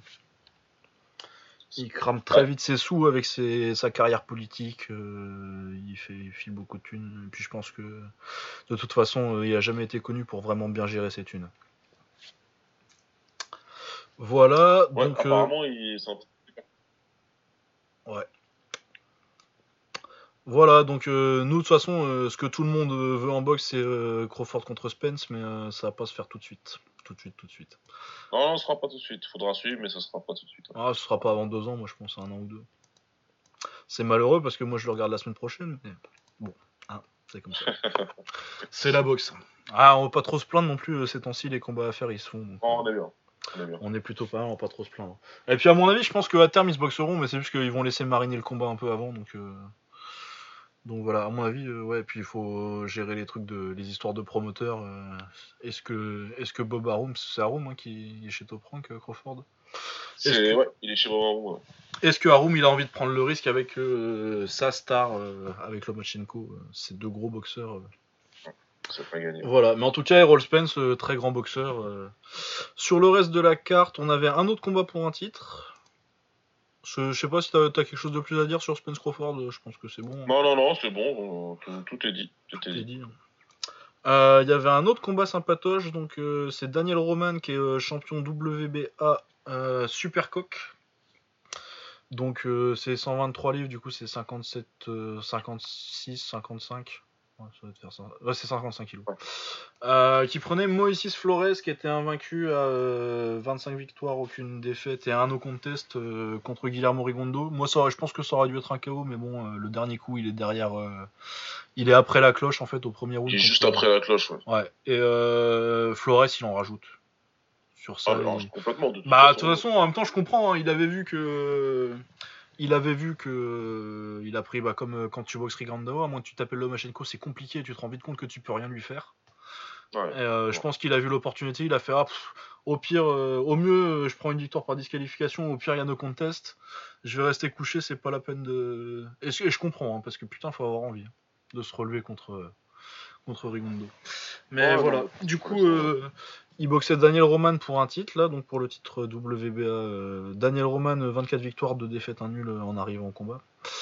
Euh, du coup, Moïse Flores, je le connaissais pas trop parce qu'on n'a pas eu tellement l'occasion de le voir quand on a vu qu'il prenait une leçon de boxe et que ça a duré qu'un round contre, contre Rigondo. Mais j'ai été, bah, pas déçu, mais il est bizarre son style, quoi. Vraiment un ouais, style. Un peu chelou, lui. Ah, bah t'as l'impression qu'il est toujours sur le point. T'as as, l'impression qu'il a pas de sens de l'équilibre en fait. On dirait, euh, franchement, quand il se déplace, t'as l'impression de voir un enfant qui vient de naître. C'est Bambi. Euh, c'est vraiment hyper bizarre avec des, mais du coup il y a des angles euh, il, balance des frappes à des angles bizarres donc il chope un peu une fois de temps en temps mais le problème c'est que comme il a pas il est pas bien planté sur ses pieds il est pas sur ses appuis t'as peu de chances de mettre un KO avec ça contre contre un boxeur de qualité et Daniel Roman c'est vraiment le textbook boxeur quoi le mec, euh, c'est l'instru. Il fait rien de super, euh, de super. Euh, flashy, ouais. De super flashy, ouais, mais il, t'avance dessus. Il chopait très fort avec la droite et le travail au corps avec l'uppercut gauche au corps là, il le plaçait très très bien. et du coup, ça fait décision comme ça. Ouais, Roman, le, pro, le seul problème avec Roman, moi je trouve, c'est qu'il manque un peu de punch. S'il punchait un peu, il avait moyen de le, finir, le Flores, là, mais euh, ça fait. Euh, du coup, il y a un juge qui a donné 4 rounds à Flores, je trouve que c'est un peu abusé. Pour moi, il a perdu tous les rounds. Mais voilà, donc euh, une belle défense pour Daniel Roman. contre un adversaire, je dirais pas décevant parce qu'il était quand même il était là, mais pas au niveau, quoi. Ouais, ouais. Voilà. Mais par contre, dans la KT, euh, il y a Isaac Dogbe, euh, ça m'intéresse à voir ça. Jesse Magdaleno, Louis Neri, euh, si, il doit être suspendu pour C'est une belle KT, donc il y a des, trucs à voir et va falloir le suivre, le, Daniel Roman. Je pense que. Je sais pas s'il battrait, mais contre Dogbe, j'aimerais bien voir contre Dogbe en fait. Ça me plairait bien tout ça. Ça serait pas mal quand même. Ouais, ce serait sympatoche. Voilà, euh, bon sinon il y avait un autre combat mais euh, ça s'est fini euh, en 4 rounds avec un gars qui, qui tombe du ring et qui se claque la tête donc ouais, donc nos contests donc et puis en plus le combat était assez pourri jusque là donc j'ai pas grand chose à dire de plus dessus c'était c'était qui qui est boxé on va vérifier quand même histoire de dire leur nom c'était euh, peut-être une seconde. C'était Ravier Fortuna, donc euh, dominicain euh, qui vient de perdre contre, par décision partagée contre Robert Sister Jr. pour le titre des légers, qui montait en super léger contre Adrian Granados, qui est une espèce de journeyman qui a boxé contre Sean Porter, qui a perdu contre un runner. Ouais. Enfin bon, c'était pas, enfin c'était pas ouf, donc il y a pas, vous avez rien manqué de particulier. Voilà, voilà. Bah, je pense qu'on est bon pour cette semaine. Hein. On a fait déjà un bel épisode. Je pense qu'on a été complet, ouais. Ouais, voilà. Euh, du coup, on va se retrouver assez vite parce que normalement, cette semaine, il n'y a pas de truc le dimanche. Du coup, on devrait pouvoir enregistrer dimanche. Y a pas, c'est pas une grosse grosse semaine. Hein. Il y a pas mal de petits events, mais il n'y a pas de gros. Il y a un UFC euh, pourri un peu. Euh, qu'est-ce qu'on a? On a le One FC, du coup, il y a trois combats qui sont un peu intéressants, mais le reste, il y a Johan Lidon qui boxe au Maroc contre ou en Algérie, non c'est à Alger, contre Karim Ben Mansour. À part ça, le reste de la carte est pas ouf. Euh, qu'est-ce qu'il y a d'autre? Non, il n'y a pas grand chose d'autre. Hein. Non, il n'y a pas grand chose d'autre, à moins qu'on oublie, mais euh, de toute façon, s'il y a. de toute façon, on en parlera, on, le verra bien. Euh. mais ouais, il n'y a pas grand chose. Ah si, il y a l'enfusion, il y a Typhoon Oscan contre Mohamed Kamal. Ah, quand même, ouais. Ça, c'est pas mal. Ah, ça c'est très intéressant. Ouais. Martin Murray contre Roberto Garcia, bon, pas grand chose en anglaise. Josh Taylor contre Victor Postol, ouais, il y a quand même des. Ah bah, il y a Tony Yoka. Ah, c'est ce week-end? Ouais, c'est ce week-end, ouais. Ah oui, c'est ce week-end, parce qu'il a fait son entraînement public, donc forcément. Ouais, donc il y a une petite carte sympa sur Canal Plus Sport. Tony Yoka contre David Allen. Euh, un bon test d'ailleurs, David Allen, euh, encore une fois. Il prend pas que des. C'est un bon test. Hein. On vous l'avait dit la dernière fois, euh, Yoka il prend pas des peintres. Non, non. Le premier, il a pris un peintre en fait. Le premier, mais bon, du coup, tout le monde. Suleiman Sissoko contre Carlos Molina, qui est un vétéran assez dangereux. Carlos Molina, c'est un très bon test pour Sissoko. Lui aussi, il monte bien, il monte bien d'un seul coup. Ouais. Par contre, lui, il en a pris des peintres. Hein. On l'a pas fait chier, mais. Ah non, non, lui c'est passé totalement inaperçu. Ouais, c'est pas inaperçu, mais il a pris des, des, adversaires largement pires que Yoka. Mais il boxe très très bien, euh, c'est un très bon exploit, et là c'est un très très bon test, et c'est assez tôt pour prendre un test comme ça, que, comme un Carlos Molina dans sa carrière, du coup, euh, chapeau à, oh, à il, a eu des mecs tellement faibles qu'il a été capable de bien les, les brutaliser, donc euh, on va voir, il y aura pas mal de répondants en face. Ouais. Ah, il y a Miguel Berchelt aussi, qui a quand même quelques petits combats. Mais bon, c'est pas un gros week-end. Donc on se retrouve dimanche, voilà. Comme d'habitude, vous pouvez retrouver Baba sur Twitter, at Baba, B-A-B-A, Smirs, tout attaché, S-M-I-R-S. Hein. Et moi à Lucas, at Lucas, underscore Bourdon, voilà, sur Twitter. On vous dit bah dans 3-4 jours du coup. Ah, dans quelques jours, ouais. Ouais, ah, dans quelques jours. Allez regarder le K1. Je vais essayer de vous faire une, euh, une playlist pour que ce soit plus pratique à mater euh, dans l'ordre, euh, tout ça. Je vais vous faire ça ce soir, je pense. Du coup, allez regarder sur la chaîne. Normalement, ce sera la première affichée. Voilà, voilà.